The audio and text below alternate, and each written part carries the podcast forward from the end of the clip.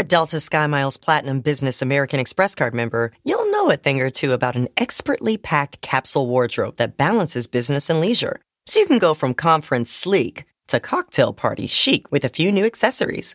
You can hustle from 9 to 5 before exploring with ease from 5 to 9 because you're the chief excursion officer. The Delta SkyMiles Platinum Business American Express card.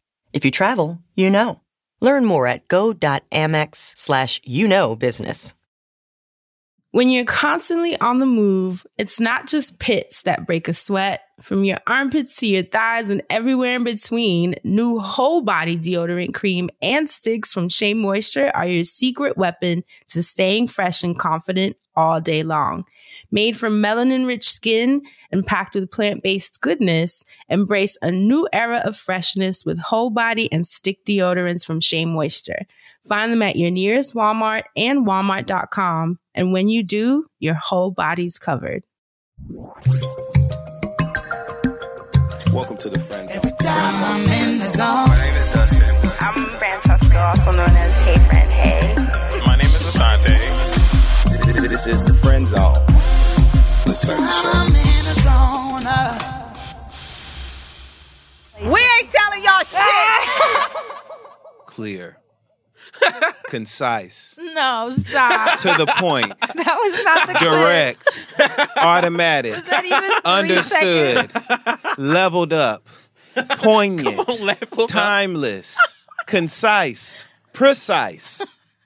Still here. This week, we're going straight to the point. It's Black History Month. We're not pulling no punches. We're not playing no games. The hashtag literally speaks for itself. we ain't telling y'all shit. You can apply it to whatever you would like to. Okay, wherever it is it goes. all encompassing. It is the umbrella of hashtags, and it is so in alignment with Black History Month because we have never been afforded the opportunity to learn our own history. Now that hmm. we do, we have what is called culture vultures that are trying to take and poach everything that we have.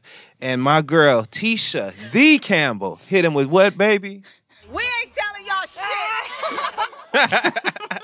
With that being said, known, and most importantly understood, I'd like to welcome everyone to the Friend Zone your weekly look into all things mental health, mental wellness, and mental hygiene. Because who in the hell, H E double hockey sticks, wants a musty brain? Not me.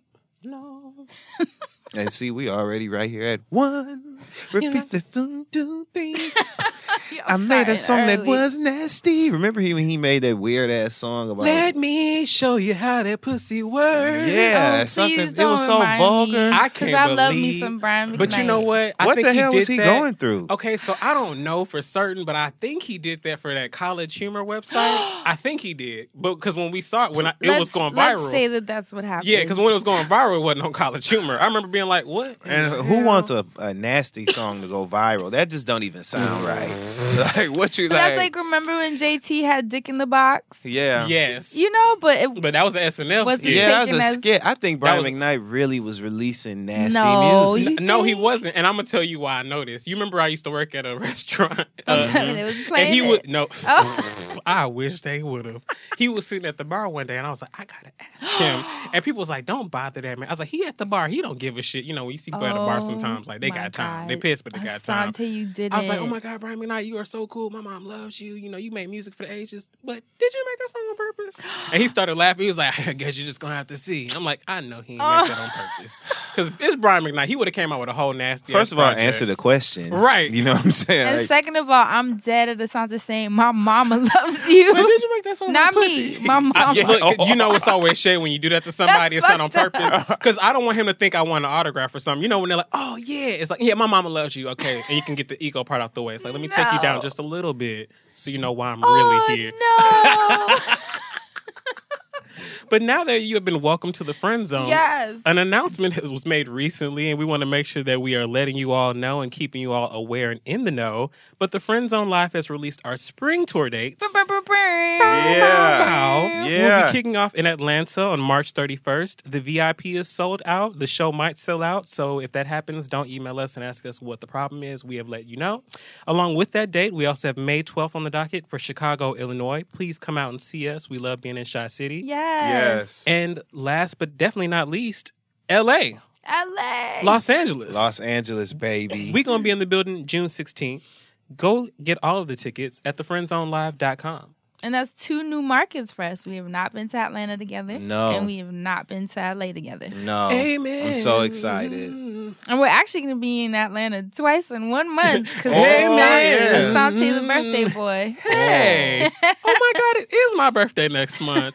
Yeah. Oh my God, in like, a, in like literally a He month. read over here. Mm-hmm. And you know, this is really, really crazy to actually talk to you guys about my birthday because you guys were there for like a very, very special birthday of mine. Yay. Dustin, I will never forget. You actually probably gave me the most special birthday of my life. That surprise birthday. That was so nice of you, I'm, man. No, for real, for real. Like I still really, really remember when you were talking about that restaurant with Crystal. You're like, "Oh, I want to go there," and you were making plans to go there with Crystal or whatever. And I was like, "Oh, that's gonna be so cool," just randomly. And we left the studio. I wasn't thinking nothing about. it. I'm like, "Oh, we going wherever we going?" And we went to the restaurant she was talking about with Crystal, and it was a surprise. And you were Aw. genuinely surprised. yes. I was. I'm so glad. Thank you glad. guys for so cute. Well, next one's going to be even better. I can't wait, you guys. but uh, with all that out of the way, how have you guys been? How was your weekends? Good. Um, a lot of work. Honestly, work, work, yeah, work, it's work, tough because you guys know I like to set a boundary on the weekends. That's usually my time, but it hasn't worked out that way this month. It's been a, a very busy month, which I'm super grateful for. But that also means dead. But that also means you know less time with my plants and Yeah. Um, gotta water them I plants know. now. So I'm, I have to, you know, rework my schedule and, and figure out how to figure. I can't even speak English. See, That's okay. even my body's rebelling. I got to figure out how to fit in meditation and you know all the things that keep me calm and cool. So that's that's probably going to be the project for next month. What about you guys? How are your weekends? My weekend was good. I've been doing a lot of planning for some a lot of things that I have coming up. Um, I'm gonna have a very crazy announcement next week. Yeah. But um, before that one, I will be in Harlem doing the Back to Black pop up shop with Moselle from Pompet Wine Shop. We're gonna be hosting a uh, curated shopping emporium. Emporium, excuse me, for all your senses, and that's going to be held at 259 West 132nd Street, La Maison d'Art, and mm. just working So on all the crazy that. cool things I have, and trying not to stress about turning 30 next year. Oh next no, year, please next don't. month. See, The Nothing to age. stress about. Thirties are amazing. Yeah, they are, but it's just like a weird. I, I never thought about it, but it is a weird transitional period in time, and a lot of things kicking up, like the dirt just in your face. You're like, what the fuck am I doing with all this? Oh yeah, for sure. But it's a good thing it Yeah. is. Because you're clearing out everything that doesn't have to be there. Then you're not taking into your thirties. Like Young B, let it rain and clear it out. you know. It's raining right now. I'm just What waiting you to say, clear it friend? out. We'll get there, but we're not there yet. Okay. What about you, Clearing out. Dustin? Um, I had a very grateful weekend, and um, even though I got food poisoning, I really wasn't even Oh, worried about it. You know what I'm saying? Like, you, You, know, trooped it, man. I, I did what I had to do, literally. but uh, but um, yeah, that was it. And you know, food poisoning is such a you know disheartening experience. You know what I'm saying? the worst. I mean, you literally are being tossed around and thrown about. You know what I mean? And just drugged down the street like Mama Joyce said she was gonna do Carmen. Carmen. And I just have, you know, vomiting in and of itself is just a very harrowing experience. You know what I mean? And I, I just have I have been to the wall and back and I ain't going no more. So I don't know if I'm finna be a vegan or I don't know. Straight up, straight up. I don't know if I'm Is finna. that uh, right? Oh, I don't know if I'm about to just drink water and eat lettuce. I don't know what I'm about to do, but like I cannot go back. brother. I can't go back. I cannot go back. So never going back, never going. Back. I don't know back. if I can be like, okay, so you know how like Rachel Dolezal just decided to be black. Oh like, can Oh I my can I just like even though I eat chicken thighs, can I just be vegan? Like I just want to identify as vegan. thighs? Yeah, I mean, listen, I Dustin, you can be whatever together. you want to be. Mm, that's what Rachel Rachel Dolezal said. that you know what I'm saying? I could do shit like that. So that's where I'm coming from with it. So that's my weekend. What else is going on? Well, first, before we get started, thank you guys so much for the push with the Target campaign. Yeah. That those images, first of all, did amazingly well. I have to thank you guys because it's your engagement, your Yeah. likes, uh, hashtagging, adding Target, all that energy just really propelled the campaign for me, which was amazing.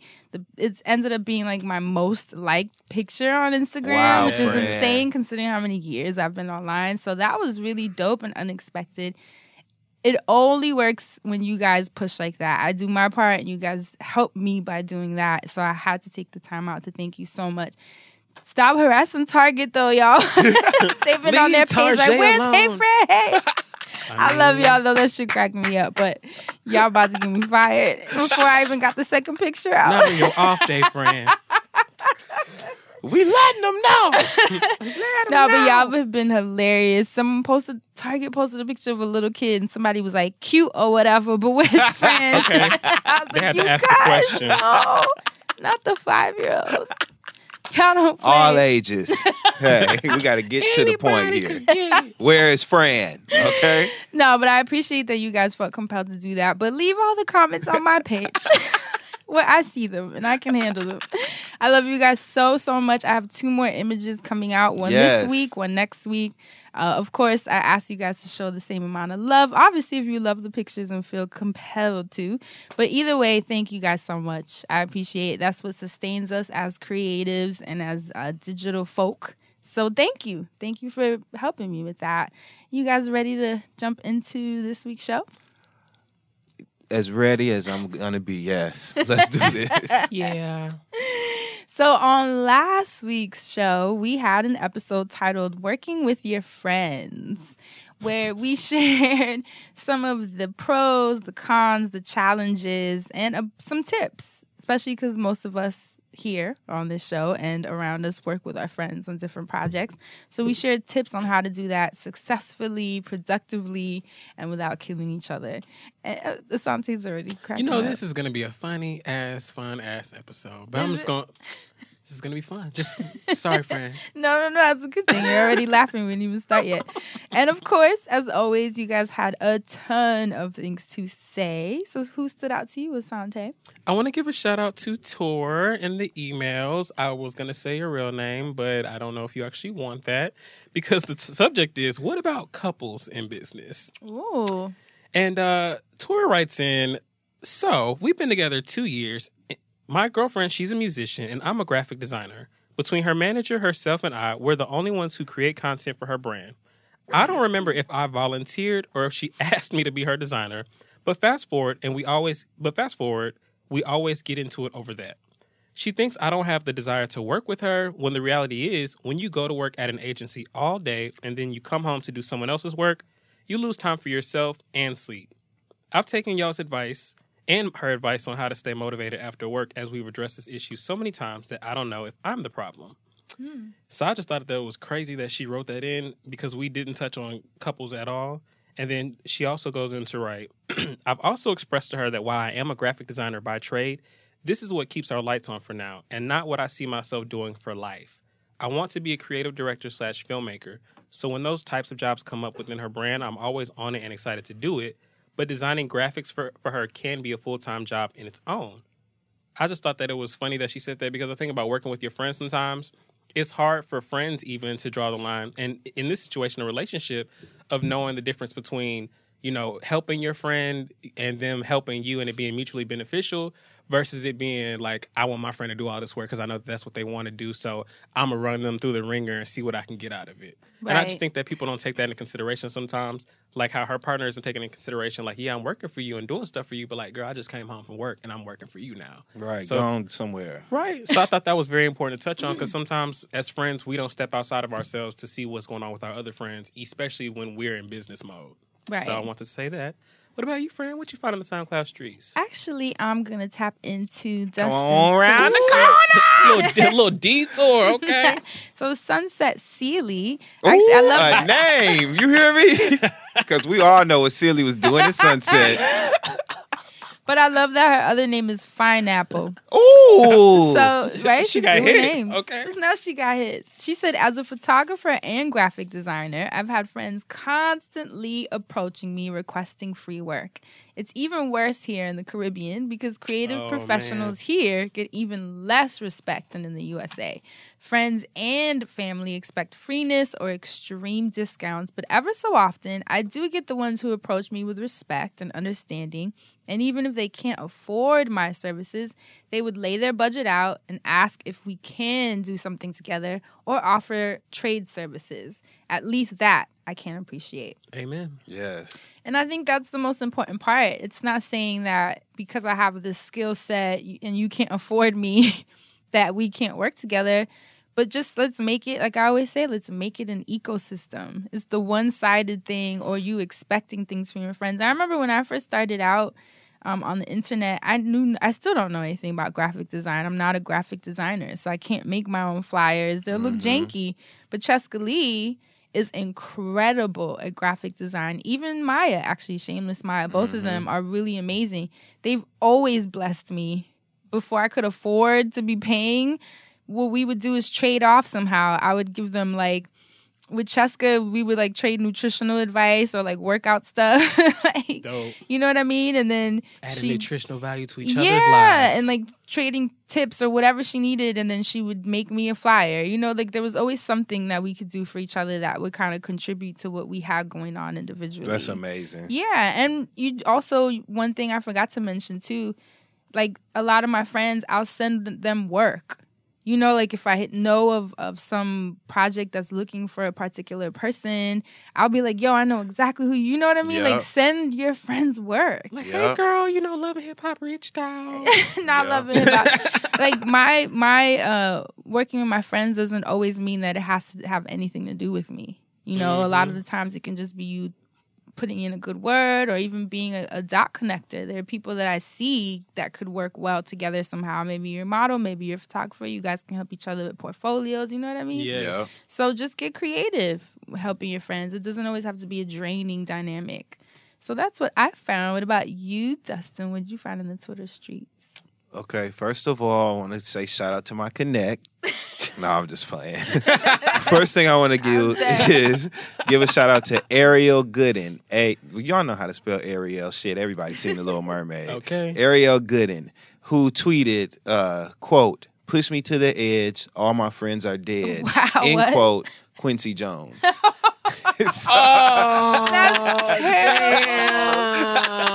I um, laughed first That was and a then good thought about it one. later. That was a good one. No. Ariel. How true? How true? I mean, There I have would never been truer words. Quincy Jones don't give a damn what you got to say about what he had to say.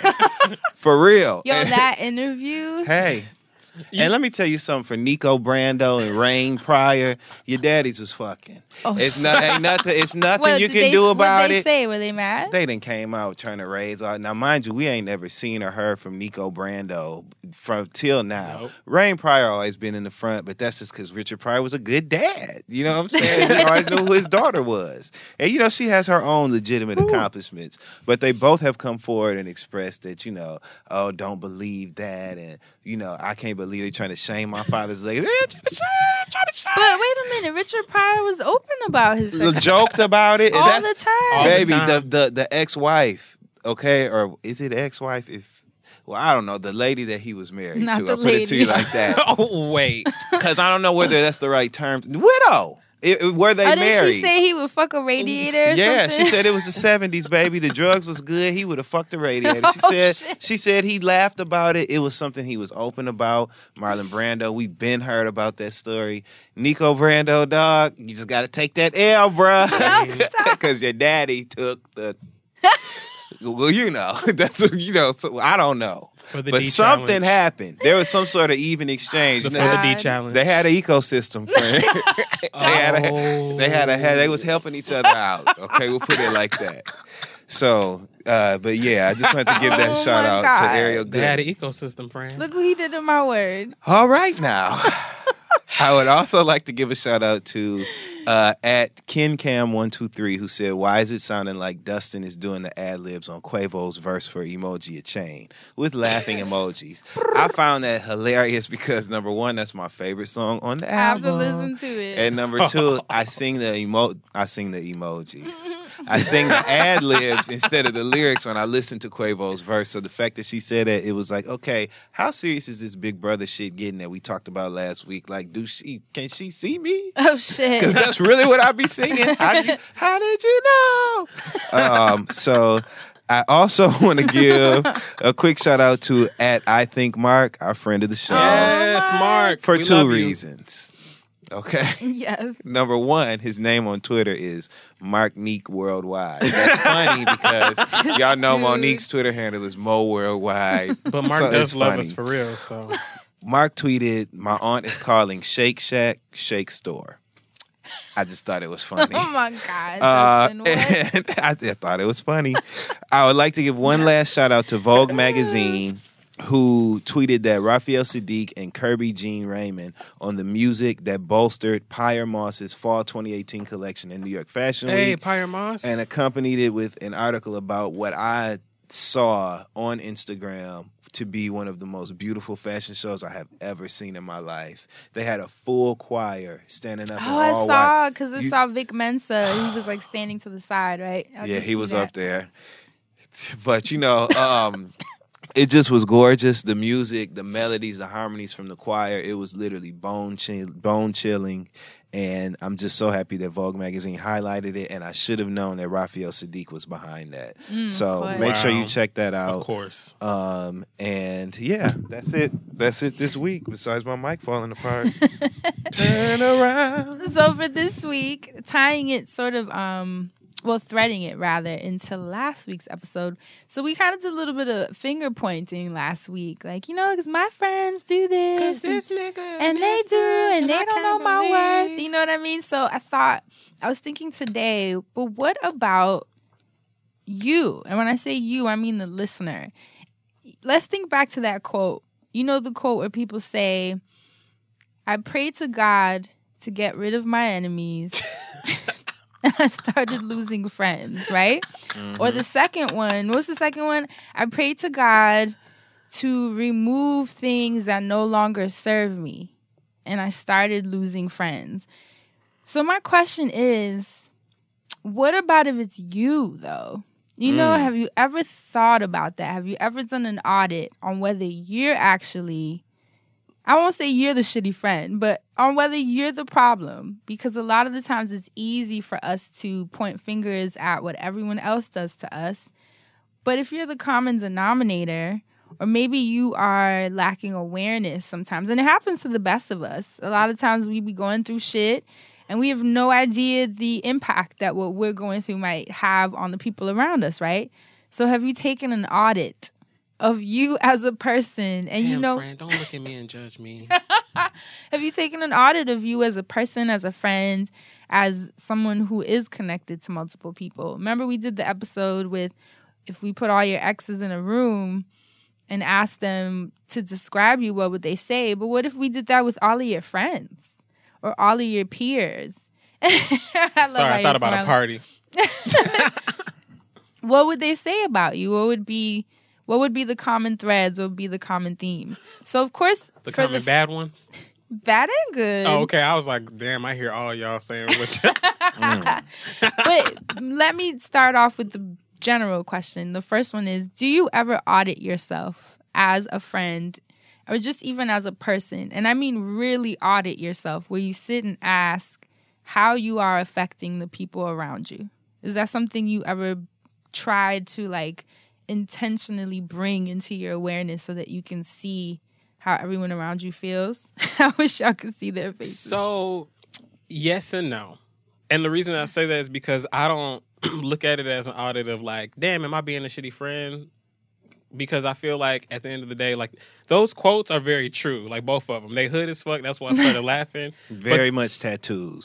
right, very much ghetto Very much tattoos, a side of the calf tattoo. right? or across the neck, With or, some praying hands. Oh, the praying hands with the I'm little glow around it. But um, I think it's hard for me because I think of how selfish I am, just in any aspect. So I feel like if people start disappearing, even if it's for a good reason or a bad reason, at the end of the day, it's because of me that they're disappearing. Mm-hmm. And I'm like I said, I'm selfish. So like when I have thought about like giving myself the friend audit, even in that, I'm being selfish because I'm literally trying to figure out like what's up with my friend, but because it'll make it'll help me sleep better at night. Right. And, and not that I'm consciously doing that for that reason, but I think when I have sat and done the, like an audit of such with myself, I figured out that I feel like these are the reasons I'm actually checking on my friend. Like I care about everyone's happiness and I try to be like a, a good friend and connect, but then sometimes I'm missing the point. Like if my friends were in a room, I feel like everybody like, yeah, Sante's cool, but like, and not even in a But what bad do you way. think the butt would be? Like, are you even aware of what your friends may feel about you or think about you? Is there like conversations you actually have? no, No. Uh, to a degree. And I say to a degree because a lot of the time when I'm hanging out with my friends, it's under like really light circumstances and Right. airy fun things. Yeah. And whenever situations have come up, it's usually been, or I've tried to make it be like, okay, you know, let's talk or whatever. But I feel like everybody kind of talks on their own time, which is why sometimes you'll be minding your own business and then someone comes out of nowhere, has an issue, and you didn't know what it was. Like, like the butt for me, my friends would say, like, nigga, you don't respond ever. Like you know, I'm I'm really exactly like you know I'm really bad with text messaging, but like I've been really bad with returning phone calls. Like I've been, and it's like I don't ever want to compare what I'm doing to anybody else, and I don't want anybody else to do that to me. And I feel like a lot of the time because in the past, and not even like here in New York, just like in general as a whole, I've always tried to do a lot of um, I've always tried to like make myself available for people, and it goes back to my mom. Like I talk to my mom all the time about um, how we're different. She's like, you know, you're like me, and I see it, and sometimes it worries me because you know she's just such a nice ass person. And I used to be so much more of my mother than I am now. So like there was a time where I was really green. Like like if you're my friend, my time is your time. Like your problems, my problem. Your struggles, my like like go through it. Do anything for a friend. And I remember in high school, I would give people rides and I asked for gas money because I didn't care. Like my Right. friend had to get somewhere, I was going to drive anyway. I don't care. But you in high school, you ain't got no money. Right. So you need at them two to four dollars or whatever the little bit of asking is. Where you're almost like sacrificing yourself for people's comfort. Yeah. Yeah. And I think that that's selfish in, its, in a fact because like nobody's asking me to do that. Like I become a another burden when I'm doing that because it's like now as a an outsider, they have to worry about whatever the fuck they worrying about, and then it becomes a worry of like now I got to worry about Assante wondering if he feeling some type of way because I'm not responding, but I'm dealing with my own shit, and because I don't know how to tell him to help me or I don't want his help, like I can't worry about this. Like I feel like I open other doors for people sometimes that don't need to be open, and I realize as a friend, like I can be overbearing sometimes, and I just had to learn how to back off. But then sometimes my backing off is too far off, and I just be in my own little world, and I just be fucked up and wrong. And I have noticed, I think a theme I've seen coming up with you is boundaries. Like I could see you've been trying to like create them more and be Mm-hmm. more a person of like, no, I don't want to do this or no. You know, like you've been enforcing them more. I've noticed, which I think is really good because I think Hopefully not with- in a bad way. no, I think I think there comes a time in our lives where we have to test them, you know, like put them in place and kind of see who can deal with them or not. That's really just how it works. Whether they're aggressive or watery, it's all us figuring it out. But I have noticed that, and I'm always like, okay, Assante. Thank you, friend. I'm just glad that look as a friend. awesome. But look, as a friend and the type of friend that I am, that makes me ha- like like I'm a damn child. It makes me happy to hear the feedback that I'm doing something right in our friendship. Because See, and that's what I'm saying. I think these are important conversations that friends should have because boundaries sometimes can even be misunderstood. I remember on tour when we had a section about boundaries, the theme that kept coming up was people being like, but if I didn't have them before and then now I suddenly enforce certain boundaries, my friends are going to feel away, you know, or take it personal or assume it's like, oh, you changing up now, blah, blah, blah. And so there, there was this fear mm-hmm. of how it would be perceived as opposed to understanding that it's something you have to do if that's what your body, your mind, your spirit is saying you need because you've been whatever taken advantage of, you know, or people not respecting you in whatever ways, you got to do what you got to do. And I think, or at least in my experience, those who have respected it are the ones who should be there. Because most people will be like, damn, I see you. You know what I mean? Okay. And maybe it'll make them question their own boundaries. And by you creating those, it gives them permission to do the same with their own life. Amen. Yeah, I mean that's what's happened with me. I've become listen, my boundaries are hard and clear now because I'm really I can't be really nice and green the same way. And what happens is I I sacrifice myself, you know, for people. Remember we was talking about service not being humiliation, being of service doesn't mean sacrifice. Those are things that I had to kind of uh, condition myself to understand. Like being kind, being nice doesn't mean that you have to like lose who you are or yourself for people to feel that way about you. Right. But what, Dustin?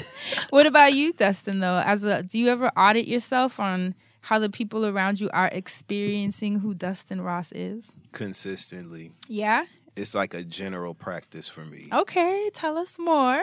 it's important to me that um, there is a very clear and very tangible level of authenticity in my friendships. Right. Um, and so, because I'm not friends with, I have a lot of people that I'm friendly with and that I know and have genuine, you know, good connections with. But my friends is really like a group of my best friends. You know what I mean? And so it's important to me to be 100% present. And so I think about, um, like I always say, intention. I think about, um, the the remnants and the residual effects of the things that I say and do. Right. Um, I've learned to do that more. Um, sometimes it can be easy for me to be misunderstood because I joke a lot or because I'm super straightforward sometimes. And so I've been working hard at um, being clear and fair. And I don't want to hurt my friends' feelings. And I don't want to be a bad person. And I don't want to be um, neglectful in my friendships. So I constantly, you know, measure myself I love that. over and over and over again. I love that. I mean, you guys know me. I do that all the time. Mhm. I'm what I'm learning though cuz there's two sides to that. Mm-hmm. It's important, I think, to be aware of how people are perceiving you and experiencing you, but it's also not an obligation of yours to have people understand you. Right. You know, so it's an interesting dance Right. because it's like yes i want you to feel safe and comfortable and know that you can rely on me and have that ecosystem not the one dustin's talking about That was Miko Brando talking that shit.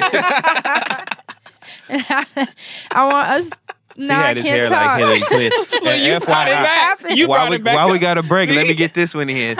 he had his hair like Hillary Clinton in the pictures on TMZ. Look at the pictures on TMZ. He got a brunette Hillary cut. Well, I'm telling you, man. I'm like, who is this Oh, no. asshole? Well, I, could, I couldn't believe. right. Knowing your daddy dropped down and got his eagle on him. Here you come. No, he didn't. No, he didn't. Who who who who doing it in front of their kids anyway? How you know? You don't know what your daddy was doing. Ooh. Sorry. Let's go ahead. I, where was i okay mm-hmm. Ecosystem. no we're not gonna like move the, past oh, the okay. ecosystem Sorry. so you know you want to create an environment with your friends where you being in it is contributing in ways helping each other thrive you know what i mean what a mm-hmm. good friendship feels like but you also don't want to uh overextend beyond what you need to to be understood and what that's where the the thing about alignment comes in where i i'm okay with my relationships changing how they need to you know remember i think someone else the other day was saying that they felt like anytime they shared was it their work or something with their friend that their friend always had some Oh, like yeah, when Negative, it was just that yeah. yeah. something negative and then the friend wrote in like do i stop sharing my work like what you know how do i navigate this friendship and we were sharing advice that your friendships are going to change. You're going to have different interests and it's okay to have that friend that you go party with on the weekends but then have that friend that when you need to buckle down and do work you know that's whose house you go to. You know what i mean? Like everyone kind of gets filed away. And I think it's a beautiful thing. It's nice to just uh, let things kind of evolve into what they need to be, even if that means evolving out of it. But as far as auditing, my biggest thing also is not pointing fingers. I haven't fallen out with like a close, close friend in a long time. I think, mm-hmm. I think ever in life has been maybe, I think two fallouts. And honestly, the crazy part is the fallouts had nothing to do with me. It was like a loyalty thing. Mm. Damn. you know, so it wasn't even like directly me. It was like they fell out with someone I was close to, and I didn't feel comfortable with them making me choose because I don't really do the high school like well Lachey if you her Johnson. friend then I can't fuck with you. My thing is if you put me in that position where you quote unquote can't fuck with me, then you answered your own question. Yeah. You don't have to. Like I don't choose. If it had nothing to do with me, I don't choose. I've unfortunately been put in that position two times. um and that's really it. Those are the only times I've had any like serious falls fallouts with friends. So I'm very cautious with who I wouldn't say cautious because that sounds like paranoid, but I guess I just am very Mindful, aware. yeah. Yeah. I'm very mindful and intentional of who I get close to because I base it on how I feel, Mm-hmm. as opposed to like what I might need from them or who they are. You know, like Mm-hmm. I'm sure you guys have been around the most awesome people and you felt nothing. You didn't Yeah. feel like even calling them back. You know, like awesome in as far as status, I should say, just to Mm. I feel the exact same way that you do about falling out with friends. Mm-hmm. Fran, falling out with friends, Fran, on the friend zone. Frank Kelly, Franklin. Just everything is FR coming out my mouth. But anyway, I'm the same way about falling out with friends. Like I, it's just not a part of my Yeah. program, and I feel like it's just as unnatural as like a breakup or a death. Mm-hmm. It feels like that because you grieve what you knew the the relationship to be, um, and so I'm just I've never been interested in that. And then there's so many pangs of guilt that come along with that, even when it's not your fault. Cause it ain't never been my fault, but like you know, and, and I too have only had that happen to me twice. Yeah. and it was like a, a Dustin's ooh. like, and it was their fault. now that I think about it, it's been three times.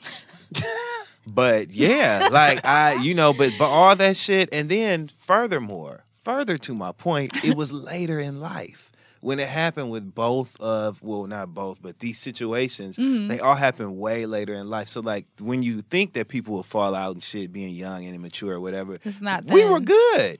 It was when we got older and things changed, and you know, mm. people just did things that were completely out of character for what I knew them to be. right. And you're faced with a situation where you have to be accountable for that to yourself, and you have to force them to be accountable for that too. And you have to decide to do what makes sense. Right. Does it even make sense to continue? Can you? Are you even capable of being genuinely, legitimately close and sincerely close or engaging with somebody on that level after you feel like they've wronged you? You know what I mean? Of course. Like- and you have the right. That's where the boundaries conversation So for in. me, I approach a friendship. If we're friends, then we're, we're going to be exposed to a lot of personal things about each other, and I can't really be um, careless with that at this point in my life because the fallout is too much for me to handle. So I Same. just because of that, I rather just police myself as much as I can Right. um, learn to understand people, learn to understand each other, and just always make sure that I'm being genuine. yeah. And that's it. Other than that, it's time to whoop some ass. Okay, that's just the way I'm rolling. You know what I'm saying? That's it. So And I try to save my friendships all the time. Yeah. Like when I say save, not like we're always at war, but you know, friends clash. We're all growing. We see the world differently. I'm always and you guys see how I am. I'm I'm very attuned to people's feelings. I can mm-hmm. always feel when there's a shift. But with me, what I'm learning and I'm doing it faster and faster is that I'll ask you immediately so that I don't have any assumptions. Mm-hmm. Because assumptions always kill everything. You start building all kinds of stories, shit that didn't even happen, instead of just being like, hey, I feel this, this, you know, something's up. What is it? Hopefully they'll be willing to speak on it on the spot. And honestly, because I do it so fast, my friends now like know that, they have gotten more comfortable with just saying it on the spot. And I love that. Like me and Maya your are problem, really good with that. Yeah. Because Maya will say it. Like I'll be like, what's the problem? Before she'd kind of dance around it, but now she'll be like, this annoyed me. And I'll be like, well, let's fix it. Boom. see, and I'm gonna tell you something else about that. You always you're so wise, so wise. That's a really good way to tell a goddamn liar too, because everybody ain't quick on their feet. And so when Not you quick. call when you call somebody out to the carpet like that, you know what I'm saying? When you call them to the The carpet like that, and they Not are these standing jazz there. hands. What are they supposed to do? I did do jazz You hands. call him out to the I phone did like them that? Drake performance hands. Remember when thought Drake used to perform and I thought you act was doing the like- Michael Jackson hands. for this. Drake used to perform and act like he was telling somebody to come here with his middle fingers. Y'all remember he used to always do that. But yeah, like if, I, if you call them to the carpet, it's hard for people to respond with truth. Well, you know, with with whatever, with the whatever, it's easy to tell when somebody's lying. So I think again, that's a great way to cut the grass to see the snakes on a petty note.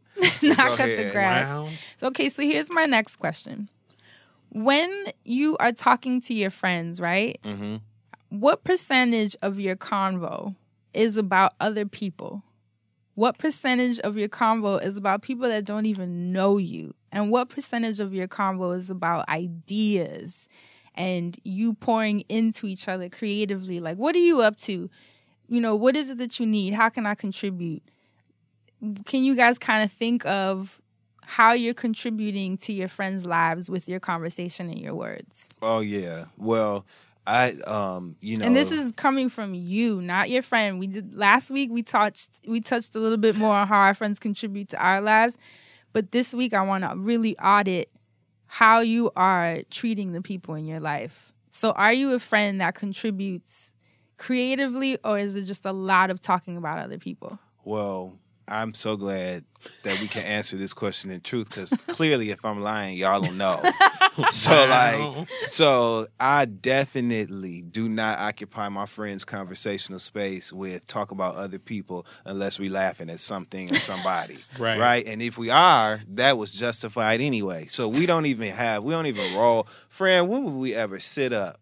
I know. You know what I'm saying? Right? just talk about like that don't even make sense. And so we definitely I would actually say 75 to 80% of our convos are about business. Thank you, which friend. is so crazy. and and getting better at things Yeah. and just fucking like I, I just I don't know. So I don't know what everybody else is talking to their friends about, but like the way me and my, my best friend Gary, prime example, we share a lot of personal stuff with each other, but it's never anything like gossipy or salacious. Like we just I just don't sit up and do that. Right. Um, you know, I don't. Like No. that's never been my stilo. I have a very I can't think of low time threshold. I I've have a like- I hate I hate that. Like I'm trying that's to not imagine even it. makes me sick. And I think it's a huge part of the problem, like today, with people not trusting each other and not even being able to trust each other. It's all because people sit up and have those conversations. I talk to y'all all the time about how I hate the people that say, "You wasn't even no niggas at the club tonight," when really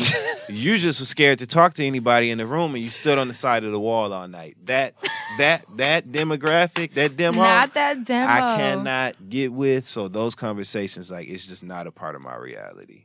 What about you? Those combos are a part of my reality. uh, let's, This is the audit. This is why we having but this convo. the great audit because because everything that you said is completely true, which is why a lot of those combos are less. Like a lot of my friendships, I feel well. Every friendship I look at is like 50-50.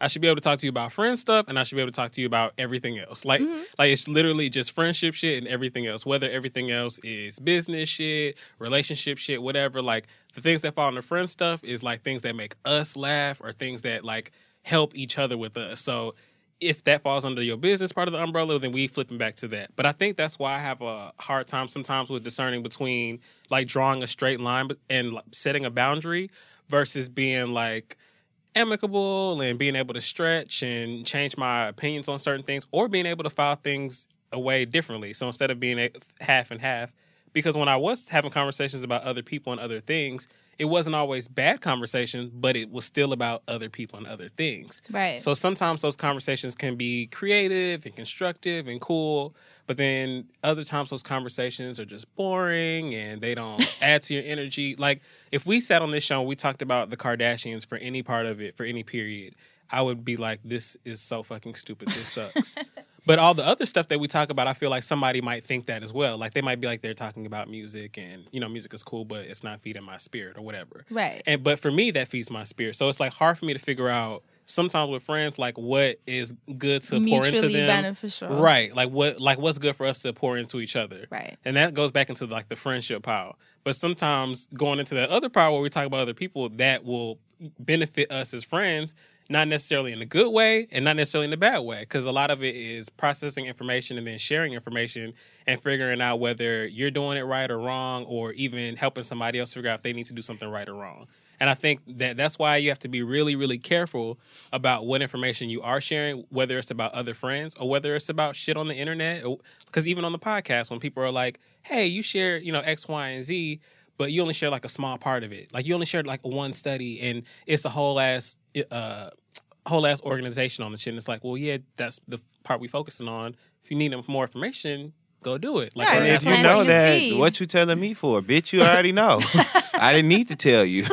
so Right. and what the are we show doing? is but so long. right, Right. right. It's like like at that point you should be like, cool. Like I know what they're talking about, and it's cool that they're talking about that. Right. But then it just like, oh, that's not enough, or it's not right. And that's why, like with friends, it's easier to have those types of conversations because your friend can tell you like, oh, well, y'all didn't talk about this enough on the podcast X, Y, and Z, and then you can tell them like, well, girl, that shit was three days long, and we only have an hour, and they're like, oh, you right, like, like in that setting, like it's okay and it's cool and you get it, but then at that point, that's information for you to work well with, and that's information for them that really ain't their business, so they don't actually need the information. right. but it's the information for them to have to say you don't need this information. But Yeah. that's how I worked with it. What about you, friend? Um, and I love what you're saying about the mutually beneficial because I think that gravitates towards that alignment conversation once again. It become like you know Jara and Haas, who've been my friends for a while, but we've gotten tighter obviously because of the tour. We've gotten so much tighter than we were before because the tour really showed us how much we have in common, mm-hmm. like more than ever. And so I love that they're they're the friends that I can talk to about like the spiritual stuff that maybe if I were to bring it up to one of you guys or like Maya, you guys would be like, oh Which no, housewife friend. is that? Oh. Right? Like y'all was like, okay, you know, that's a lot. I would follow along and just support you however. I appreciate that. I know, that's friend. love. You know you'd be having the gems. Friend. I don't have to know. You know what I'm saying? I'd be like, friend, okay. okay. Right. Okay. Because some of the Okay. stuff we'd be listening to and reading, we'd be cracking up amongst ourselves. Like, if someone knew what we were listening to right now, they would think we are batshit crazy. But with them, they get me and I get them. So Right. they're that little corner of my world. You know, and that's why I think alignment. I think the more you develop interests and cultivate them and evolve, you'll start gravitating towards different people that will kind of fit different parts of your personality. And I think you have to respect the role that everyone plays and be okay with that instead of trying to like force people into other roles. Um, so I think as far as conversations, I think mine are I can honestly say are more so heavily based on self improvement mm-hmm. Amen. because I'm that's just what I like to talk about. And if you're my friend, which you guys are, and anyone listening who is in my life personally, that's just what you're gonna get when you're talking to Fran. It's just who I am. I've accepted it. I'm glad that that's just who I am. My friends know that that's who I am. Take it or leave it. That's the alignment that you can choose to be a part of or not. A lot of times, if you talk to me about a problem, I'm not really someone that, you know how people are like, oh, just be a listening ear and don't give advice. I'm not that friend. Okay. if you come to me with a problem, A, we're either going to solve it, B, we're going to figure out um, how to make you feel better, but I'm not a trash box where you can just sit and vent and I'm going to sit me. That That brings us both down. I don't want to hear that. Yeah, I'm not that friend. I'm sorry. If you want someone to be quiet or coddle you or be like, oh, girl, it's to be okay, you have to call someone else. Okay. Because I'm the one that's going to be like, here's this book or what can I do to help? Boom, boom, boom, let's fix it because we're not going to keep talking about this. Like, you know, my tolerance for problems is moving faster these days, but that's because I'm moving through my own problems faster and I can't take on anyone else's. Ooh. And people know that. People know that. So when people come to me, they know we're fixing it or don't ask me. You pouring right on into Because you know how soul they're right friends now. that just we've talked about this before about bonding and misery. They'll call you with the same problem. You're like, oh my god, dude. It's like I know that this is either your leave problem, him or don't. and you know that this is your problem. now you don't even So- want to pick up the phone when they call. Don't be that friend. No. And what is your problem? okay. Okay. Shit. So as far as the percentage, I would say a big chunk is self improvement. A bigger chunk is business. Um, Just because I'm always interested in what my friends are doing creatively, how I can contribute. Um, do we sit and gossip? There's no way in hell I'm gonna say that I never gossip, But when I do gossip, it's always about me somehow. You know what I mean? Like an Mhm. interaction I have with someone that I got to be like, let me tell you what this motherfucker said. Something funny, you know, or my friend sharing whatever, you know, happened Yep. to them. It's Our always that. Yeah, because I honestly, I'm not even kidding. I know you guys are going to roll your eyes and please do so in the comfort of your homes and offices. I always feel sick to my stomach when I have to when like talking about someone. I hate it. I hate it. That's why even that Mm-hmm. you was getting nervous that Toni. I was about to say you were you were up. physically uncomfortable You that saw me, time. I was you was like, sweating. ah. I, then I was like, oh, I need to ask another question. I Yo, Assante. I- for those who missed that episode, asked about an artist, and I said something not so friendly about Mm-hmm. and it Toni was your Braxton. friend that told me to ask that question. I just need He you to set know. me up. He set I you need a new best friend, but but that you saw how uncomfortable I was. Like I was like trying to be a good sport and play, but I was also sweaty. you could you couldn't even sit in Queen's Court. So I- that shit, I don't know. On a cellular level, I just be like, oh God, this doesn't feel good. But you know where that comes from because I've read and heard awful things about myself, and I didn't like how mm. it felt. yes. and I and I always vowed mentally that I always imagined someone coming into my tweet or coming into my words and hearing it about them and how it would affect them. And I can't do it mm. because I know how terrible I felt, especially if things were like really mean or just completely out of pocket. I can't do that. I'm the same way. You know the only difference. Dustin, I promise to I have God seen in you heaven. He was so quick. the quick. ever living life. Notwithstanding, I would like to say that I am only. It's only. He told some lady the other day that her hair was what did he say? A wig with a zipper. I Oh, was like, I was like, somebody take Dustin's phone. But what has she said to me? See, that's what I'm saying. Yeah. A double zipper, the one, the one that go up and down with the two pieces at the the first piece at the bottom and the second one that go up for extra security and attachment, stability. Wig had tree roots, but you know what? I only do that, right? tree root. I would never in life, I would never just willfully say something harmful to a person with no reason or They have to provoke you. You have got not just provoke. You have to, cause like that, the wig with the zipper, like see, Assante can't stop that. That's jo- you know that's jokes. That's what we do. And like I, y'all know my policy. Y'all know my policy. No arguments online, only jokes. Right. Right, So I never go back. No, bitch. My point is this. Ah. I just say, yo, you got a wig with a zipper. You know what I'm saying? I So- feel you about being provoked though, because I'll get petty, playful petty. It's always I always like shade whether I'm throwing it or you throwing it at me if it's funny. I think Mm-hmm. it has to be funny. If it's just mean, then that's just like childish. Mm-hmm. But I do think humor just gives it a twist that it's like, okay, I can handle this. Or if Humor whack, is good. Because if it's a bad joke, then it's like, why did I read this? This ain't even funny. like when someone's trying to get cute with you, like Right. an E friend, it's like, this is not. Why did you do this to yourself? You wasted both of our time. Some shit is just unnecessary. You know what I'm saying? Like, you just literally did not need to share that with me. Okay, here's my last question for you guys. Okay. I wish we had more time because these are really good questions to ask yourself. Alright. And obviously, when we end the hot button, I'll have the questions for you guys so that you can audit yourself and those around you. So, my last question is Do you feel that your friends have grown or are learning from you by you being in their life? Like, when you think of your closest friends, what's the last thing that they learned from you specifically? Like, that you put them up on game?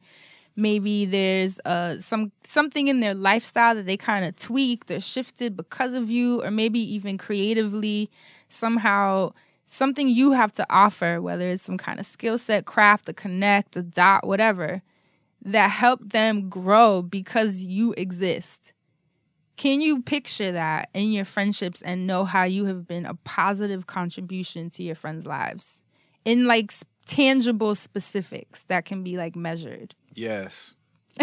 I love that. You're like, yes. I can, and and the one the one situation I'm thinking of is I have a friend who I'm very very close to, who is just simply not, well, was not, is not a social person, a very social person, mm-hmm. and over the course of our friendship, um, they have completely. Um, I don't want to say bloomed, but they've completely like become far more social and far more comfortable in social settings. Um, and developed like a huge network of like friends that they have now, Oh, like yay. extended, and I, that makes me. I know that in order for my friend to do that, they have to feel completely comfortable and safe. And so seeing them feel like that and develop these friendships and stuff, I, it makes me happy because I like for my friends to feel good about themselves. Right. And so that is one thing that I can literally see because I've literally been like, hey, this is such and such. You know what I'm saying? Y'all introduced. And then, like, you know, seeing those connections happen over and over again. And I know that there was a time when they would not, simply just were not open to that. And so seeing Aw, that sweet. progression is great because they I see them enjoying themselves. Right, And, and that makes me opening up. good. Yeah. Yay. Mhm. Assante's been laughing this whole time. Because to answer your question, yes. And on the not so serious note, when you first started asking this question, I thought about how many people I've taught how to roll. Oh, And so I was like, I mean, because honestly, this is gonna sound so random. I you mean know, that's helpful. It is. When I smoked, I would have loved to have been taught. how to this is what. I'm saying to you. Like, you know, I haven't smoked my entire life. It's only been actually, I think this is like my fifth year, like really being a full time Really? smoker. For real. Oh, I, I can pinpoint because You're a late Cinco de bloomer. Frio. You're a late Cinco de Mayo. Hello. Ah, y'all are Um, terrible. I, and I only remember because the party that I went to, and you know, a guest of honor had smoked me up, and I was like, I'm gonna just start smoking full time. It happened five years ago. Anyway, I, teaching someone how to roll is very, very helpful. Was it a Be- rapper? yes. Yes, I know what part you're talking about. so uh, that was the inspiration. Yeah. We had like a cool ass conversation. They was high as fuck, and I was getting high, and I was like, "What the fuck?" And then I was like, "Maybe I Sante's should like, smoke this weed." is amazing. But I'm never mind. That's terrible. I shouldn't say that part. But I will say weed unlocked something in me, and it gave me the courage to quit my job, and I've been doing this full time. And I'm not saying pot is the answer. Please Because don't. everybody has different things that they have done or haven't done. Because people smoked in, in school and didn't make it out, but then there were people that smoked in school and have like masters and Yeah, I'm not one of those. but I kid you not, it affects people differently. It affects people differently. That's why I'm not endorsing it full time. But I'm one of those people. I promise you, had I smoked in college, I probably would have stayed oh shit! because that's Damn. because I have Because everything would have been all right. everything would have been all right. And you know what? I don't know if I have like a, a mild or low form of ADD, but sometimes I smoke and I come. you I can fu- see clearer now. That's it. Okay. It ain't no haze. But uh, outside of that, on a serious note, Mm-hmm. I think about being a connector for my friends, and I think just not connecting ecosystems. Dustin. AJ, she doing both. like I've always been the type of friend to sit and listen and then be like, okay, well, you know, if I like not consciously, but like, you know, if my friend is looking for this or they need this, and it's not like something I actively think about, but like when people come my way and I'm like, oh my god, you would be dope for this for for something, and I would like try to link people up, and I've done that for years. But outside of doing that, I've always tried to be really, really good about just being myself, like not trying to change myself in whatever situation I'm in. And I think my friends, they've gotten used to some of that. Like I think about Crystal. The first time I met Crystal, she rolled her eyes at me. Ooh. And like today, like to this day, she still rolls her eyes at me. But like it's from a place of love because she understands who I am now. Like initially it was just like I was another one of whatever it was to her, but now I'm special. Oh. So like her rolling her eyes cute. isn't like, you know, her just blowing me off as like a stranger or a weirdo. and I feel like there are people that I've like really like gotten into their hearts. Like people who wouldn't let people in easily. Like, Right, I- yes. I'm one of those friends, like I don't mind working to get to your heart as a friend. Cause I feel like if you deserve that, like that's what I want to give to you. Because you're my friend. Like right. That's why I can't hold grudges. Like it's hard for me when I've like cut someone off or whatever. If it's been like a year or two down the road and I see you somewhere, I got a smile and a hug for you. Maybe. I'm, I'm I'm from the school of Kandi Burruss when it comes to you know that falling out and getting back cool shit. It it don't take many many years. Well, that's why I said if I see you out, Ooh, four score and forty years type shit fucking with me. We gonna be old. It's gonna be old time at the Apollo by the time we make it right. now I'm not gonna be fake. There are Oh, there are some people I see and then I don't see them. Ooh. It's like they disappear right before my very eyes. oh And no, you be one of those. Not all the You time, but walk in the room like, what's the Mariah meme? She's like, I can't. She putting on her shade. Uh huh. I don't know. But friend, and you know, maybe this is something you'll help me with in my friendship. I'm Mm-hmm. one of those people you like, you know, you can feel that coming off your friend, like, oh, they are seething. And they trying to be like, there ain't nothing wrong. I'm one of those people. I'm I'm I don't know if it's sociopathic or what, but if I say I don't see him, I just don't. It's not a second thought. It's not a petty like hmm. Like I'm not trying to look. Like I don't have care. a literal switch. I don't give a fuck. like it be like that. So that's why I try not to hold grudges because I know if I get bad like that, you don't want to go that far. so I'd rather just not because I don't want to be that person. I like when everybody's having a good time. Yeah. Whew. well, I mean, I think I'm really nurturing.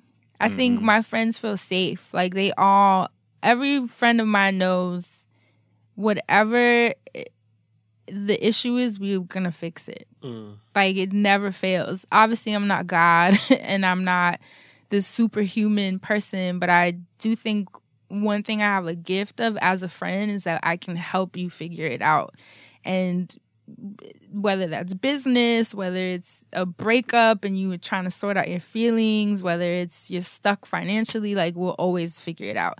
So I think it's not like a motherly thing either, because I, I don't think I have that kind of energy. It's not motherly, it's just more so I just provide a container of safety for everyone around me. I feel like a lot of that is missing, friend. I feel like Yeah. I, yes, I feel like you are very rare in this society now where there's like so much digital or even self. Like you're about self improvement, but then people take that and they run with it and it becomes selfish, and it's like Right. too much. Like now you've alienated people around you, but you're great about. Like I feel like if I robbed a bank and killed somebody, I could confess that to you, friend. Right, and I I'd be wanna- like, okay, let's let's sort through this. now, as your friend, I wouldn't want to ever put you in a situation like Right, that. right. But but you know that I'm the one that you could say that just to get it out, and then we'll sit there and I'll be like, okay, let's work through a lot, but let's take it down. And I think that's what I have mastered because it, it's been a long time coming is not being selfish in my nurturing either. Like this isn't about me fixing you. This isn't about me, me, me at all. It's actually just like I think because I know with my own feelings, if you let your stress levels or your mind run or you know, you get from one problem to the next and you just go deeper, deeper, deeper. I know how hard it is to feel completely lost and like you don't have anyone. And so those feelings of like, well, how can I fix this and kind of self-soothing, I've I've kind of mastered the art of nurturing through nurturing myself. Mm. And so what I provide, and I've mentioned this before, there's actually a quote that has said, a healer doesn't heal you. They don't heal anybody. No one can heal anybody. We just hold space for you to finally have space to breathe, for you to have space to figure it out, and for you to heal yourself. And that's why I always use the word container because I think I mm. literally view myself as a container where my friends kind of step into Fran and mm-hmm. shut the door and they can kind of like take everything off for a second and be like, whew, girl, okay. like, this is what the deal is and we figure it out. And so i think that is my contribution as a friend and i and I, i'm proud of that because i think it's it's awesome that people feel safe around you. So that's something to consider. Do your friends feel safe around you? Are you the friend they can talk to when you talking to your friends? Actually here are the questions that i want um, those of you listening especially. The first one is when talking to your friends, what percentage of the phone call is about you and your life before you even ask them how they're doing? That's something to be super mindful of. I've had a lot of people, I've mentioned it before. I remember where I said it was my birthday? Right, and yeah. My friend was talking to me about something she was going through, and I think it was about 25, 30, maybe 40 minutes in. She was like, What you doing today, girl? I done took, she was kind of like, I done talked your head off. I was like, Oh, nothing. It's just my birthday. I know she was You like, know I'm calling you your birthday like that. Fucked up." I'm doing that to you this year. right? You know, Maya was like, "Was that me?" I was like, "No, it was not you, Maya." See, she asked. she was auditing See? herself. She's There like, you I, go. "She's like, because it would be me." So let me ask. um, are you aware of your friends' current challenges and concerns, or are they only aware of yours? A lot of friends are so used to calling their friends to vent and to tell them what their problems are and to be like, you know, he did this to me and that. And they're not even aware of what's going on with their friends. And that ties into the first one of the percentage of your phone calls. How much of your friendship is one sided, where you literally only call them when you need something or when you're venting? Um, is there an ecosystem of help within your friendships, or is it usually you needing something? So when was the last time you hit your friends up making sure that they were okay, that they were good? You know, was there anything do you even ask your friends things like that? Yo, the projects you're working on, is there any way I can help? Or what's up, you know, what's going on with your day, your life? Like talk to me. Like make sure that the ecosystem is flowing both Yes. ways. You know, where it's not just this one-sided phone call. Um, think of the last friend who helped you. Are they aware that of how grateful you are? Like, have you made them know? Have you let them know how grateful you are of their assistance and facilitation? Are you aware of the ways that they may need your help if they haven't vocalized it? That's part of the ecosystem again. Um, and then the last thing was, what was the last thing a friend of yours learned from you, and or something you put them up on? Just like I was asking you guys, just making sure that you are a thriving contribution to your friendships.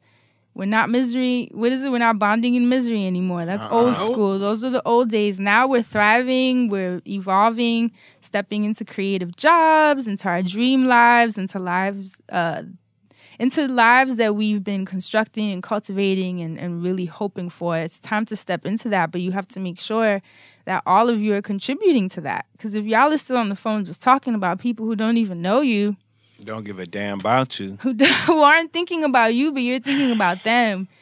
What is your day about? We're off that. Instagram.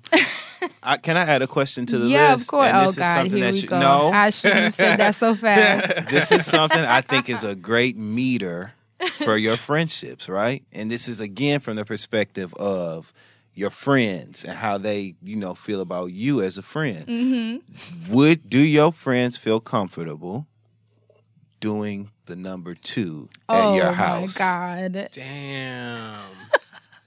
That's a great meter.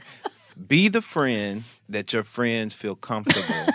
In theory, now, now we ain't saying about go to say- and blow up their bathroom. That's why I'm like, In my this mind, is I'm a- thinking about, Theory. but what you But do I want you to do number two at my house? Right. Uh, look, look, and, and that is the key. I think that's the Yeah. that's the major key. That's the what's going to get to. Because in my mind, I feel comfortable enough, but I wouldn't want to do that. Like I'm thinking about my friends. I have never done that See to how them. I'm thinking? That's why I need to be on the list. That's what I'm saying. This is a I'm good question. Cause it is. Because I'm thinking about all the times I've been Ties to my friends' houses, shows. and I've been like, "Wow, that was really good." Because I think they all are clean, but I have never sat on any of y'all's commodes. I'm thinking about how, Not come on. yeah, because you don't like. Look, that's their living space. That's their commode, and, and so now you, are sitting on that commode. Commode. Look, that's what I be thinking about. Like, oh, they put their butt there. I'm not putting my butt there. Like, like I feel bad if I go to a woman's house and I leave the seat up. So I'm definitely not like putting my butt on your butt. Like, just because booty bumping, you might not even want that. Let alone me just.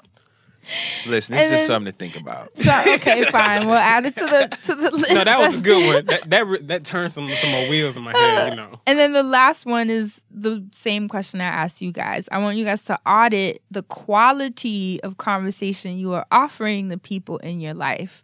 Like we said, a lot of people say, um, God removed the things that are no longer serving me. But how do you know they weren't removed because you were no longer serving them? How you know you didn't get removed? You might be once Exactly. removed your damn Right. self. So, That's something people don't don't audit. They're very quick to be like, it just got out my way because you weren't for me. Okay, but maybe you weren't for them. Right. And it's time for you to look inward to make sure that you're being as accountable as the other friend for whatever it is that tarnished the relationship. So look into the percentage of your convo that y'all are talking about people you who don't even know you, people who know you, or talking about growth, ideas, the ecosystem once again. How can i contribute it to you? You know what are you doing girl? What are you doing dude? Da da da da. Like let's figure it out. Oh you need pictures? I know this dude that takes pictures. Let's go shoot. No no no. Let's really go shoot. No for real. Let's do it this saturday at two o'clock. You know what i mean? You like late, bitch. I'm cutting. Mm. Right. Like be that friend that schedules shit and puts goals onto your friends' calendars. And the whole point of this audit is to stop pointing fingers and be more accountable for how people are receiving your energy in the world and making sure that it's helpful. Amen. Friend audits and as you being the friend and you being audited. It's just something to look into because this, honestly, it's going to transcend so many things. It will transcend your work relationships.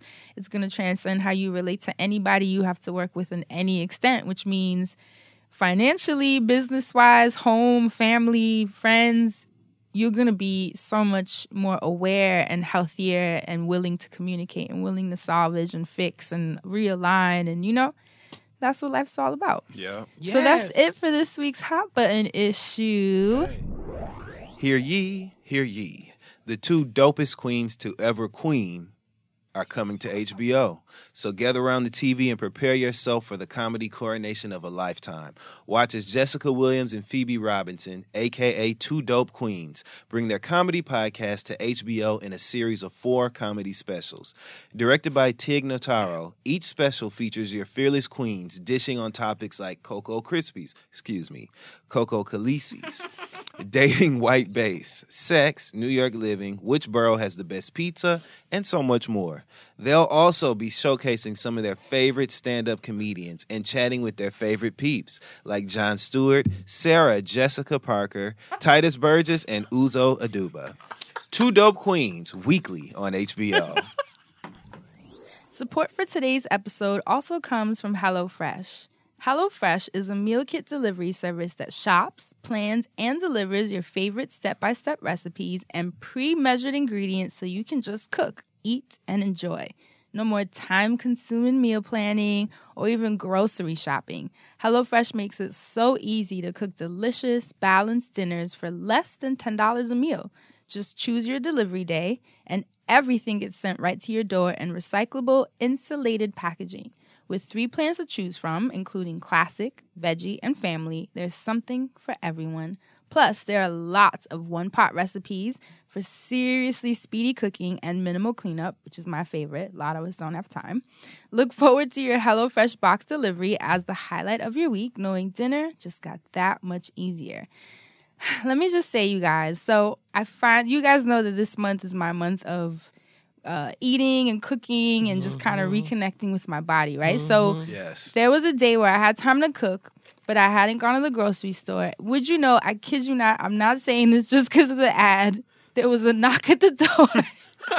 I did not know we were getting HelloFresh Yes. boxes. An on time guy. The, the guy, it was like Jesus. I was Okay. like, what? He's like, here's your HelloFresh package. In a white lit up robe.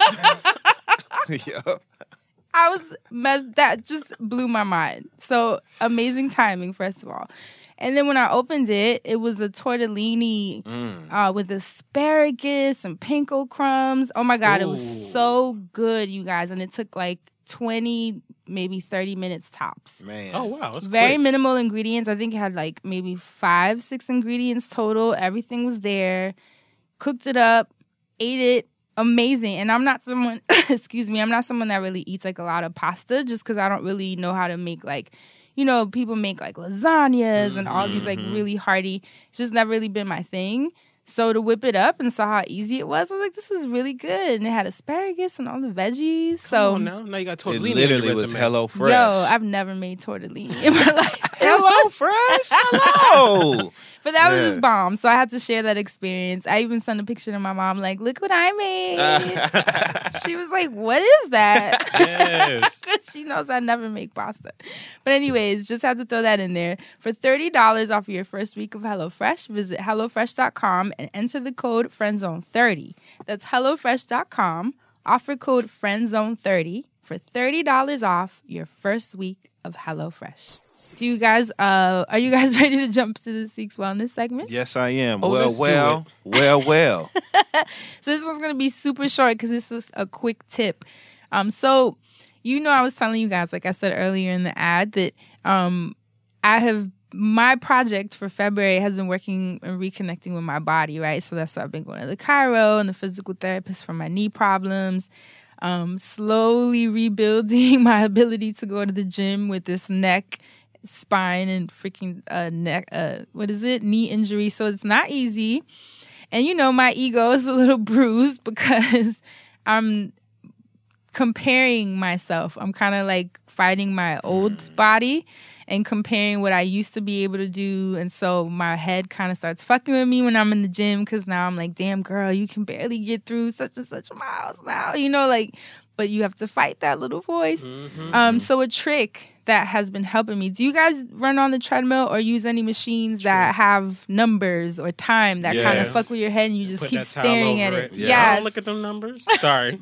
yes, friend. no, that's what I'm asking. yes, it's good. I don't. I co- I put the towel. I, I get the program started. I put the towel right over that because as long as I know what time it is, I'm not finishing. Right. And that's and that's a mental thing. Two trip do you hear me trips? Two tips I can't even speak that have helped me with my battle with the treadmill and my freaking mind chatter, which will get you every time because your mind will tell you to stop before your body does. It's so frustrating.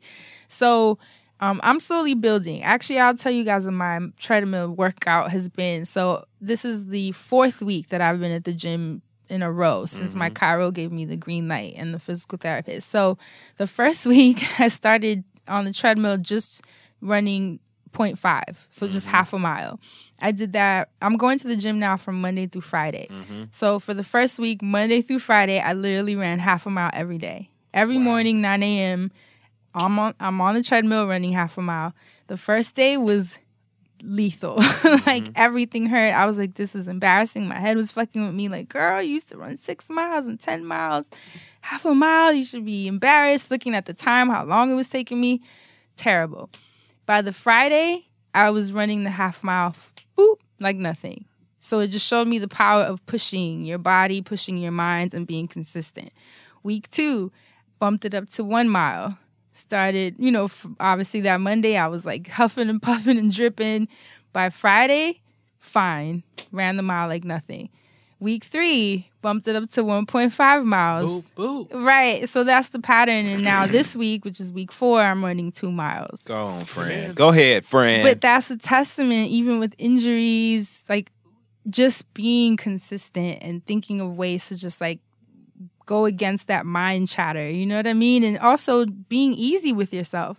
I started super slow instead of trying to run six miles off jump. Like I'm fighting my ego and start. I started from point 5 mm-hmm. like how much smaller can you go and trying to run? So the two. So that's the first tip. Start really slow and be consistent because that's the only way that your body will have the muscle memory and build the endurance, you know, and resilience to get through each day. The second tip was Assante's tip. Put a towel on the screen. Every time, instantly. Do not stare at those numbers. They will fuck with your head. I actually put a towel this week because they started fucking with my head. And it was crazy to me how much more easeful it was. Like I mm. swear it was I was like, yo, the mind is something else because the fact of me not seeing the numbers made this much of an impact. Like I even swear, unless I'm tripping, but I swear I even was sweating less. wow, friend. It's almost like your mind overworks your body to start thinking like I'm so tired and you start dripping and your body almost starts reacting to make you think you need to stop. I didn't even sweat as much. It was crazy.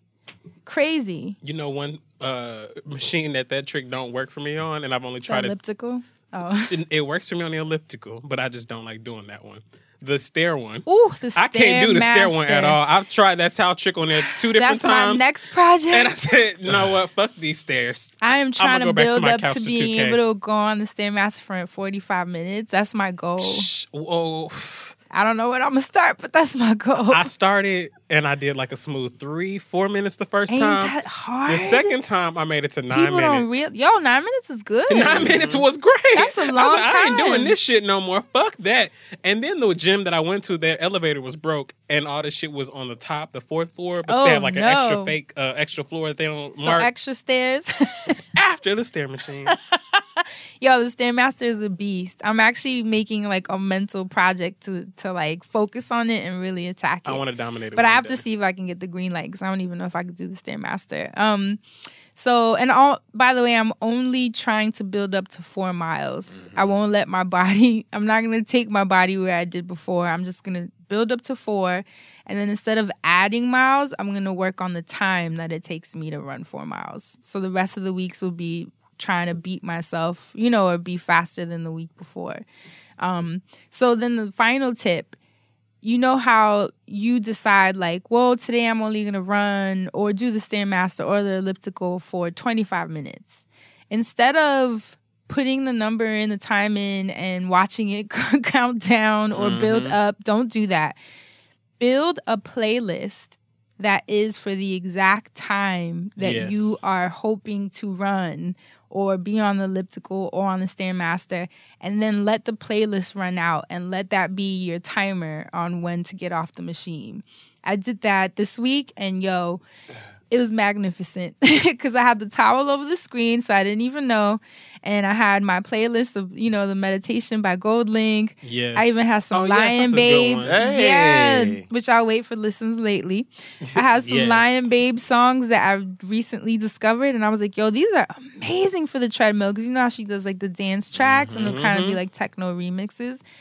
Yo, those. What else did I put? Lemon by Pharrell, the song he has with MIA, and I think Mm-hmm. um Andre 3000 maybe. That's in it, like hype, just hype, hype, hype, heavy bass, really fast drums. You got to add my Latin trap songs on there. Oh, now. you know I'm gonna have to add, but but that's the thing. I only added as much as I know I can finish running. Right. You know, so the stronger I get, and obviously as the weeks progress and my miles go up because I'm adding 0.5 every week, I'll add another song and keep adding a song. So it's almost like the playlist is growing with my strength and my endurance. And it's just a cool way to mentally trick your mind out of telling you you're tired. So you'll be so busy jamming to the songs that you won't even think so hard about how far into the run you are. Yeah. So it's just a cool trick. And it uses music, which we love. And You just helped me out. right? I'm about to make. So first of all, uh, what I do is I make like an hour, two hour playlist, and like the first thirty to forty five minutes is things that I know that I would run to, and the rest of it just crunk ass shit for whatever. But now I feel like I want to make uh, three like a playlist for each gym day, Yes. and then do it based that way. on your sets. Like Yeah. if you know you only want to be at the gym for an hour, make a playlist that's only an hour long. Start the playlist as soon as you are starting your circuit or whatever your workout is and do not stop until the very last second of the very mm. last song. Yeah. And you feel so accomplished, you know, and then it's in alignment with your favorite jam so you get to kind of cultivate and custom make the vibe of your workout. It's helpful to watch. You're gonna be like, this is so much better than staring at these damn numbers. And they always be red most of the time. too. Ugh, the little digital dials. Right, so that's it. That's just a little body tip. The rest of the tips for this month are more than likely going to be body and health based because uh, this is kind of what I'm focused on. So as I'm figuring out my journey, hopefully my tips will help you figure out yours. That's it for this week's wellness segment. Yeah. Now let's jump in to Mr. Music Man. All right. the Music Man, and I am back with a very, very special edition of The Music Man. Uh, it is Valentine's Day if you're listening to this episode on the day of its Sure release. is. So I want to start this segment off with a cute icebreaker. You better not ask what I think you're about to ask either. What do you think I'm about to ask? Who would be our Valentine? know what kind of songs we listen to when we, you know. Uh, you would be happy with that question. well, yes, Dustin. yeah, yes, but in a very unconventional sense. Um, can you think of a song that you love that wouldn't have shit to do with Valentine's Day, but if you heard it on Valentine's Day, you would be like, "Damn!" Like if imagine you on a date with like your significant other or something or whoever. Maybe it's a new person. I'm sorry, I can't do that. You just out, and somebody comes up to you. That's they- our boundaries, man. Look, your imagination's boundaries, right? So somebody walks up to My imaginary you. That's it. and they just got a rose, and then you hear a song. Okay, okay, they come up to you with a rose, and you ain't even into them, hey, but you hear a song playing in the background, and you're like, damn, like like this is it, like this is a good one for Valentine's Day. So it could be a, a cute guy that walks up, it could be an ugly guy that walks up, but it's something that you would listen to and be like, this ain't a Valentine's Day song, but this could be the shit. Pori Hemplo, mm-hmm. not a love song at all, but If you say J Balvin, no, Oh. this is this is very awful. I should not have laughed there, but I will never forget when Kelly Rowland dropped "Dirty Laundry." And And you know, said she was on the floor hollering. What did she say? no, it was about uh, well, the song I was told was about domestic abuse in a prior relationship. No. And This then, like, well, well, like there was a part of it that was that, and then there was another part of it where they were talking about, you know, her why she had to bring Beyonce into it or something. Like, it was like a whole little thing about it. but the song sounds sexy as fuck. Oh my god. So I will remember being out somewhere and I was like, damn, this is the song. And I heard it before, but I couldn't really hear it. And I Shazammed it. And I was like, oh my God, this is Dirty Laundry. Y'all are playing this right now. Like, and the song is sexy, so I could see why they would think that. But it wasn't a Valentine's song. Like, this was a couple years ago and it was like a Valentine's thing. And it was like uh, on the playlist. Like, it was like lovey ass songs, like old school songs. And then like this new school song, but it was Kelly Rowland's Dirty Laundry. And I was like, this is not a good song to play for love. But I could see why somebody might be like, damn, this is a really good song like that I would love to hear because I remember the first time I heard that song, I remember I body rolled. And then I started listening to the words and I was like, this ain't a song you supposed to body roll to. Yo, you know why I'm dead right now? this is gonna. I hope XD is listening. So Oh God. There was a Shout song- XD. there was a song that XD was saying like I, I don't remember how we got into it, but we were talking about songs that we love that are like really vibey and like put you in the mood. I love XD. Like y'all know I love him. Mm-hmm. He makes me laugh. Even thinking of his face right now. So he mentioned Brave Bird by Amel Larrieux. And I was like, XD, have you ever read the lyrics? He's like, No. he looked at me like, oh no. Oh my God. So what are the lyrics, Brand? In a land far away where the sun doesn't spare soul, and a twisted tradition has a girl in a stranglehold, lies a desert with the footprints of little girls with a secret of a pain that you and I could never know. right so it's literally about genital mutilation in different parts of the world. But if you listen to it, Brave Bird is really vibe. You know, Amel Larrieux is like really vibey and kind of ethereal, but he was saying how he played that song to relax. And I was like, Oh my God. and to this day, when that when he brings that up, like I die because he's like, y'all, I was listening to the most like when I tell you there was a disconnect between But- his vibe and what the song was talking about. But that happens so much. Like that that really goes back to when we were talking about Frank Ocean, like it unlocking something different. Like Right. sometimes you'll hear a song and you'll be like, damn, this is a good song, but you don't know why you like it. It might be because if you don't read the lyrics. especially if you just vibing to it and you don't know what they talking about in full. Like if you oh, like Oh, just the that'd be hook. a Janet song. oh no. I can't even. He got me, and he wasn't even gonna keep going. um, I just thought it was funny in the Kelly Rowland song. Not funny as in ha ha, but funny as in ironic. You know, somebody's gonna get me for this. Oh, of course. Anyway, she said while my sister was on stage killing it like a motherfucker, I was enraged, feeling it like a motherfucker. Bird in a cage, you would never know what I was dealing with. Went our separate ways, but I was happy she was killing it. Bittersweet, she was up, I was down.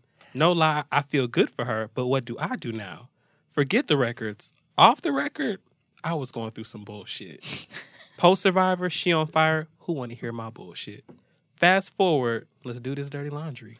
like I remember listening to the song And jamming. and her being like, mm, like freaking to be and everything, but ooh, like thank the Kelly dream finna get that, into yes. it. Meanwhile, she's And- hurting. This is like us dancing to Lil Uzi sad, but Well, you know, he talked. Oh well, there are some other. Yeah, I mean that's a lot of these rappers. all of it. Okay, but a lot of these singers singing these songs about niggas not being shit, making it sound good as fuck too. Look your future. No, but look at Kehlani. She had that song "Niggas" Oh, and it too. sound good as fuck, but it's fucked up. She said, "My niggas gonna be niggas." Like that's that's not empowering. That's not like. I mean, maybe if you like, well, niggas gonna be niggas, so I guess I know better now. But it's not like. Never mind. Dustin, what's your pick? Oh no. So you know, this is purely for the sake of the game that we're playing. Amen. Okay, Oh, no. no disrespect intended to nobody Oh and no. no celestial bodies. But I want Or to say ecosystems. that Oh, no. because it's all intertwined here. Uh, Be encouraged by Fred Hammond is the sexiest gospel song that I've ever heard in my life. It's just a good, you know what I'm saying? It's got a The good beat. sexiest You know what I mean? Be encouraged. Boom, boom, boom. Stop You know it. what? No matter no. what's going on. Y'all, he Boom, is boom, body boom. rolling. And- He'll make it all and I mean, That's it's the it's the jam. You know what I mean? And you can't help it. God in Me by by Erica Campbell. Now, God in Me was a twerk jam. song. The God in Me by Erica Campbell and She Who Must Not Be Named was a great. Yes. Everybody, into everybody on the face of the earth that has heard that song has had to stifle a hip roll. Okay.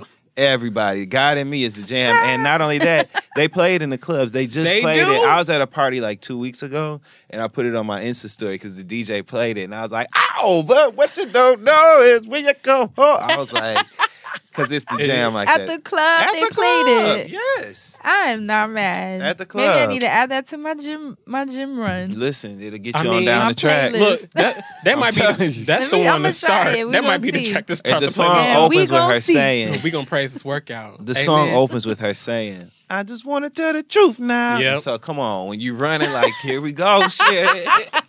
Okay. so yeah, I'm gonna let y'all know how that works out. gospel music, baby.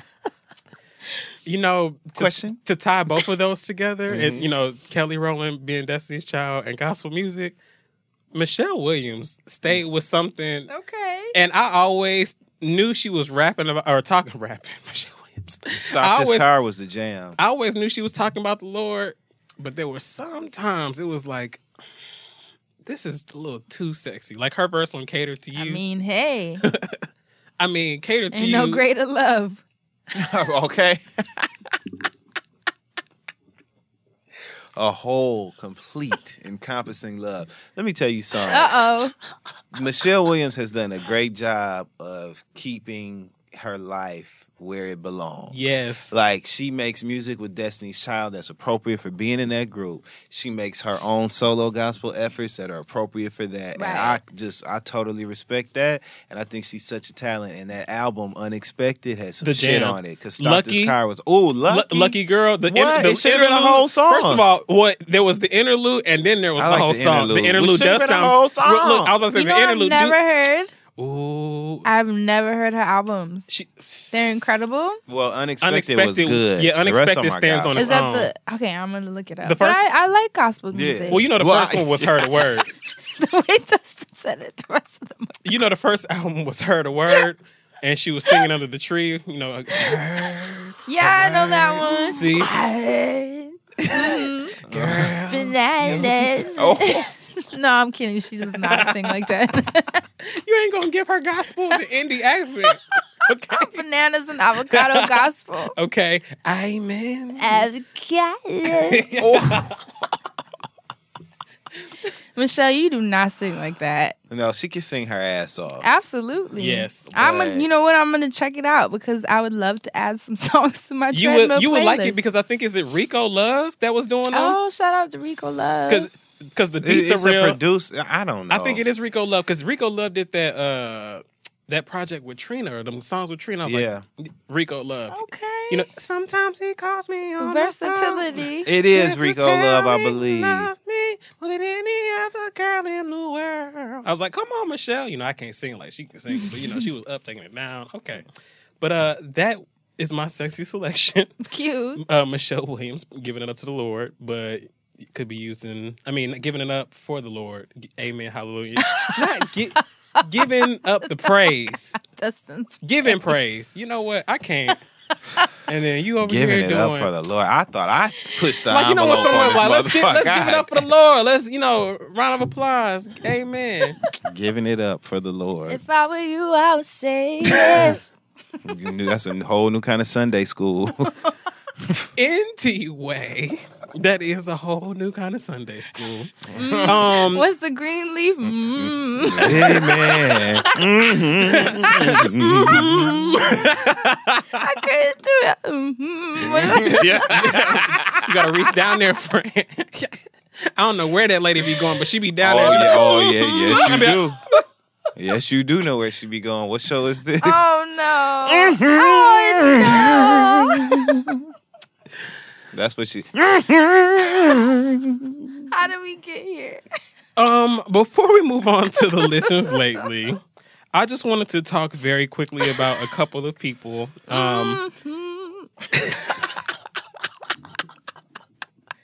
I'm giving you a soundtrack. Oh, yo, yeah. That's my version of Migos ad libs.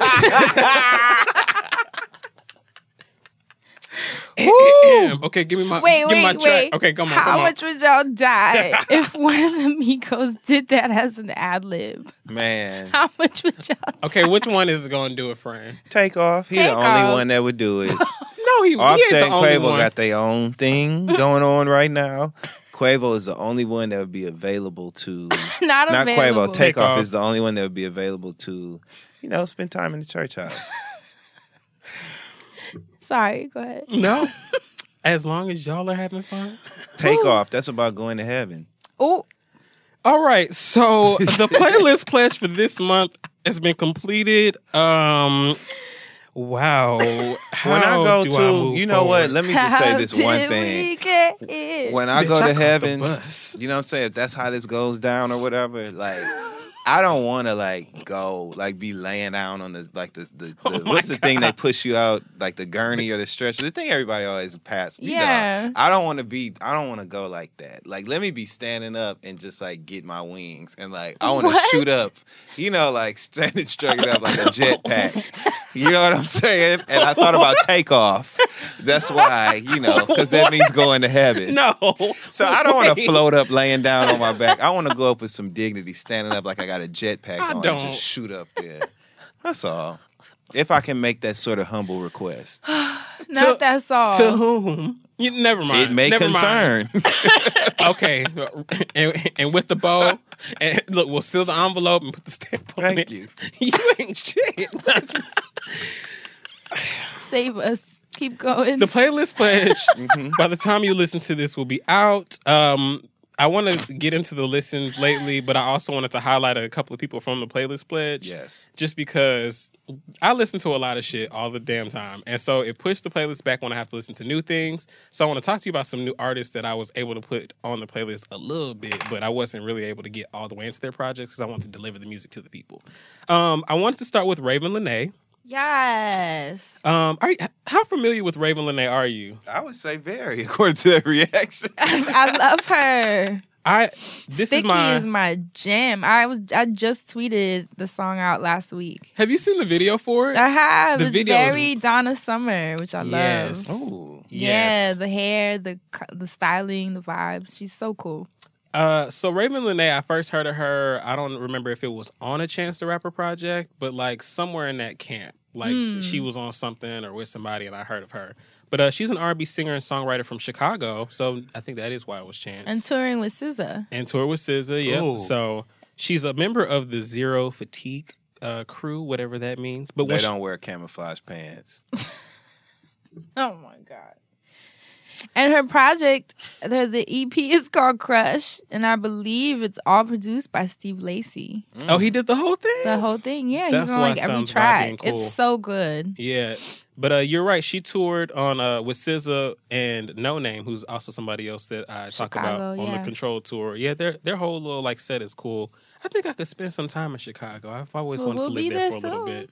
Friendsonlive.com, baby. It's a cleaner version of New York to me. That's how I Yes. always viewed Chicago. Yes. With They- better food, I think. They, got call it the second food. city. So Mhm. maybe second to NYC. Maybe I need to spend some time out there.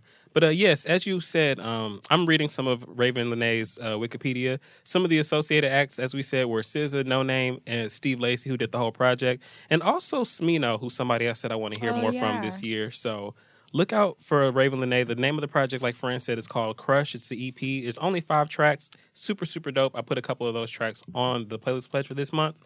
Um, and reminding me of GoldLink, uh, I wanted to highlight Brent Faiyaz. Is that how you say his last name? Oh yeah, didn't he release a, a new single? Yeah, it's called Make Love. Yeah. I And for a was good. second, I thought that it was like a continuance. He dropped a project earlier, or earlier, uh, late last year, mid last year, called Sonder Son, and the project had the same uh, cover. So I thought, I don't know if it's like a bonus track from that or just another single he's dropping. But check out Brent. Faiyaz. Um, he's that's his name for his single, but he's also part of uh, a collective, if you will. I think it's like him and a producer and whatever else, and they make the group Sonder, and they do like really vibey uh, R&B music as Can well. Can you spell his last name for people? Yes. So it's Brent, and I keep saying Fayez, which is probably incorrect, but it's F A I Y A Z. Um, the new single is called "Make Love," but uh, his last project it was called Sonder Son, S O N D E R, and then S O N, which is two words. Um, check out the project. There was some good ass songs on there too. Uh, Gold Over Love, and the reason I said GoldLink because he's on that song Crew. yeah, he sings the hook. yeah, him and um, So you already know him just from that record. Yes. That record was huge. That's him singing, and the rapper Shy Glizzy also dropped something recently that I will get into. It's on the playlist. Uh, but before I get into that, I also want to give a, a shout out to Tinashe. She dropped another song, "Faded Love." Uh, I like Shout it, uh, featuring Future. "Faded Love." It kind of gives me a vibe that reminds me of like what she was doing um, with the project that she last dropped, Night Ride, which was like a mixtape slash project any, uh, album anyway. But um, we're still waiting on because I just said Night Ride, I was about to say Fantasy Ride. We're still waiting on Joy Ride, which I hope does not end up like Fantasy Ride and just keep getting pushed back forever. But um, it's Aquarius season, so I just got finished listening to Tinashe's first project, Aquarius. So whenever I hear new music from her, I'm excited and happy. But uh, love this song. Uh, definitely love the visual from the last one, except for the wig. That was the only problem that I had with the last video. Outside of that, it was a good song. Uh, Offset had a cool ass verse on it but wasn't my favorite, wasn't the best, but I'm digging this and I will get the project. Speaking of projects that you should cop, uh, I wanted to talk about Ré Lxuise for a second. Um, now, I talk about a lot of people on here, but I don't talk about like labels, and anything like that, because I think some people are bored by that or they just don't care. But uh, Ré Lxuise, she's part of a collective called Dream Loud out of Atlanta. Um, it's independent. She's independent. Um, the whole project, it pretty much, you know, it wasn't paid for outside of like the engineers and producers. All of her money went into it, and I think she's only 22. um, Ray- baby. right? So Ré Lxuise is spelled. Um, I'm showing two words here. It's R E with the accent on top, and then the second word is Louise, but with an X for the O. So L X U I S E. Um, the project is called Nostalgia 1990X. Um, Ten tracks, original music, no popular features, so you'll really get a concept of who she is. She's not trying to sell you with the name. I always like when people that are independent don't feel like they have to like, oh, I got to get this type of feature for my project to sound like something for someone to listen to it. There are people like me that know when you have talent, I will just listen to your project Just cause. just cause. Um, on the last last month's playlist pledge, I dropped her song um, "Only If You're Ready," which is O I Y R. So it will not be on this month's, but when I dropped it last month, it was only on Apple Music, not on Spotify. So go back and check that track out. It's um her singing her ass off, then it's like big band, then the track just starts to go really really crazy. Um, outside of that, I just wanted to really highlight some people on the playlist pledge for the people that don't get the time to listen to the playlist pledge. The last person I want to shout out, and then we can get into the listens lately for real. I want to shout out Victoria Monet. Um, Victoria Monet put out a single last year called Ready. Um, she's worked with, she was on like one of T.I.'s uh, albums as like a singer. She's toured with like Ariana Grande. She's done a whole lot. And I believe she is, wow, I don't know how old she is. Oh, she was born in 93, so she is really young. Um, I'm- She's dope though, and so is Ré Lxuise, by the way. Yes, and, and Ré Lxuise is actually um, from Detroit, but Yeah. they're out of Atlanta, and I feel like Victoria Monet is out of Atlanta too, or she's from Georgia, but like out of LA probably, but maybe still in Atlanta now. Who knows? Because she's working with T.I. and all these people. But uh, just people that I want you all to to talk about. So Victoria Monet dropped a single called "Freak," and her project comes out later on this month, and. That's all I want to talk about separately, and we can get into everybody else's listens lately. Well, the Lion Babe record I was saying, I just discovered that I added to my treadmill playlist. Hey, It's called Hit the Ceiling, but, and it says, Zico- I don't know if it's Zicomo or Zicomo with Lion Babe. It's the Zicomo remix, but I also have the Kenny Dope remix. So it's two different remixes that you'll see on Spotify, and the song is called Hit the Ceiling, and they are. Whew, but it's very transcendental. You know, it's like if you are in that mood where you kind of want to, if whether you're like smoking, drinking, or just meditating, relaxing, just whenever you need to zone out, it's a perfect zone out record. You know how them tech songs be like eight minutes long, mm-hmm. Yes. and it's just a lot of bass and percussion. Oh, it's just so good. It's very good, and I love it. It's it helps me like get into a, a good headspace this week. So I would suggest that you guys check that out. I like Lion Babe anyway. Yeah, and her dope. shows are like Vanessa amazing. Williams' she daughter. performs her Yes. ass. Yeah, she's dope. What about you, Dustin? Um, I've basically just been listening to New Orleans bounce versions of everything. I fell down a rabbit hole on Apple, Oh, Apple should Music try the that other day. too. Oh, friend, Forgot. Big if you Freedia, go on Apple kidding me? Music, right, and you look up New Orleans Bounce Radio, there's literally a think like um, Smooth Grooves or like uh, you remember them CD collections where it's like Mhm. Volume One, Volume Two, Volume Three. commercial. Wow. Yeah, so they Now have a, it's what a whole series called New Orleans Bounce Radio, and then it's another guy named B Ford that has a whole bunch of albums um, of New Orleans Bounce music, and all of this stuff is on Apple Music. So uh, yeah, B Ford is uh, B Ford's albums are called Bounce City Volume, and then whatever volume it is. So Mm. volume one, two, three, four, five. They go on and on, but those What New Orleans volume Bounce? Radio five, New Orleans Bounce Radio, and the B Ford, and I'll send you links. But New Orleans Bounce Radio and the B Ford albums. Dope. Amen. And That's it. Well, in the spirit of bounce, I also want to just shout out very quickly on Twitter at Get Out the Box and at Kayla in Progress. Oh, I'm Um, familiar with both of them. They both tweeted us They're to let us know that Spotify, uh, they spotlighted Freedia. The Sound of Bounce is a playlist on Spotify that Oh. Big You Freedia got already to know. uh, curate. So That's go, gonna be me on the treadmill. Ass everywhere. Ass Hey. everywhere. Hey. so if you want to find that playlist, it's uh Spotify's link, which is spotty with an I dot fi for the five slash sound of bounce. If you have Spotify, just search for Big Freedia and the playlist will come up, Dope or. Sound of Bounce and the playlist should come up. That is really it. Oh, let me just quickly shout out a couple of people. Um, Mereba is one more person I want to shout out. Mary Mereba, but now Shout she's just the. Mereba. okay. Um, Black Truck is a single that she dropped, and and it's good. I don't even gotta talk. I love you. Just finish my sentences. it's just the shit. It like good. it's like a nice, dope vibe, and Ooh. I, I I don't know. I have a special relationship with black trucks anyway, and when people make songs about them, like Kalina many years ago dropped that She mixtape, and she had did. the song called Matt Black Truck, Yes. and that was the shit. So now Mereba's Black Truck is out, and this is the shit. So I have to shout that out. Um, I also want to shout out on the visuals end because I do still watch music videos from time to time. I may have talked about this young lady uh, last week. I don't remember. I get so ha- high. Um, Diamond White. I don't know if I shouted her out, but Diamond White so. has a song called Cleo Patron, and the song is a. It's like a R and B pop. And I've been really, really feeling pop lately. I was talking about Madison Beer. I actually just downloaded Justine Skye's project.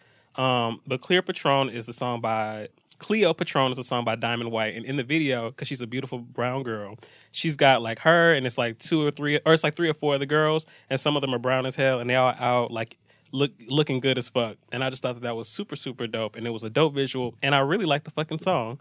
Um, it's called Cleopatra "Drunk on Me." He think he, he think I'm his Barbie, but I'm not because I'm Cleopatra. And then she's saying he's drunk on me, and she's singing her fucking ass off. Like I just love when someone can just sing and go off. So I want to shout them out. And last but not least, Bum Bum Tam Tam is a song that I've been listening to. I know some of y'all like, what the fuck did you just say? so if y'all are into like, I I, don't, I feel bad. I don't even. know to- It's like Brazilian baile funk, if you will. I love Brazilian music. So you're gonna love I have this. a story about this. I'll It's tell y'all later though. You're gonna love this because it's funk. It's a funky ass track, and it goes the fuck off. But it has MC Fioti, um, J Balvin, which a lot of you people should be Yo, familiar let me with. tell you, because I lived in Brazil in 2003 to 2004, and I remember in the clubs in Brazil they call it funky. Woo! That mu- you know, I'm actually really sad because I had um so much music from like the favelas, like the actual dudes from the block, like gave Yes. me hella Mm. CDs, but it was fucking CDs. and shits are like Oh, dead now. Yeah, I've tried to they didn't make it from 2003 but it was so much music so hearing it um be infused pharrell did a couple of things with funky music um years ago even um with Kelis, like Oh Milkshake, God, and like a lot of those records, they kind of played around with that sound or like You borrowed know from what? it. You're right. Yeah, Now it's funky. It's What Brazilian. Mm-hmm. It's just people weren't aware, but now, now when I heard the J Balvin when you were playing it, I'm like, dude, that's Brazilian. Yep.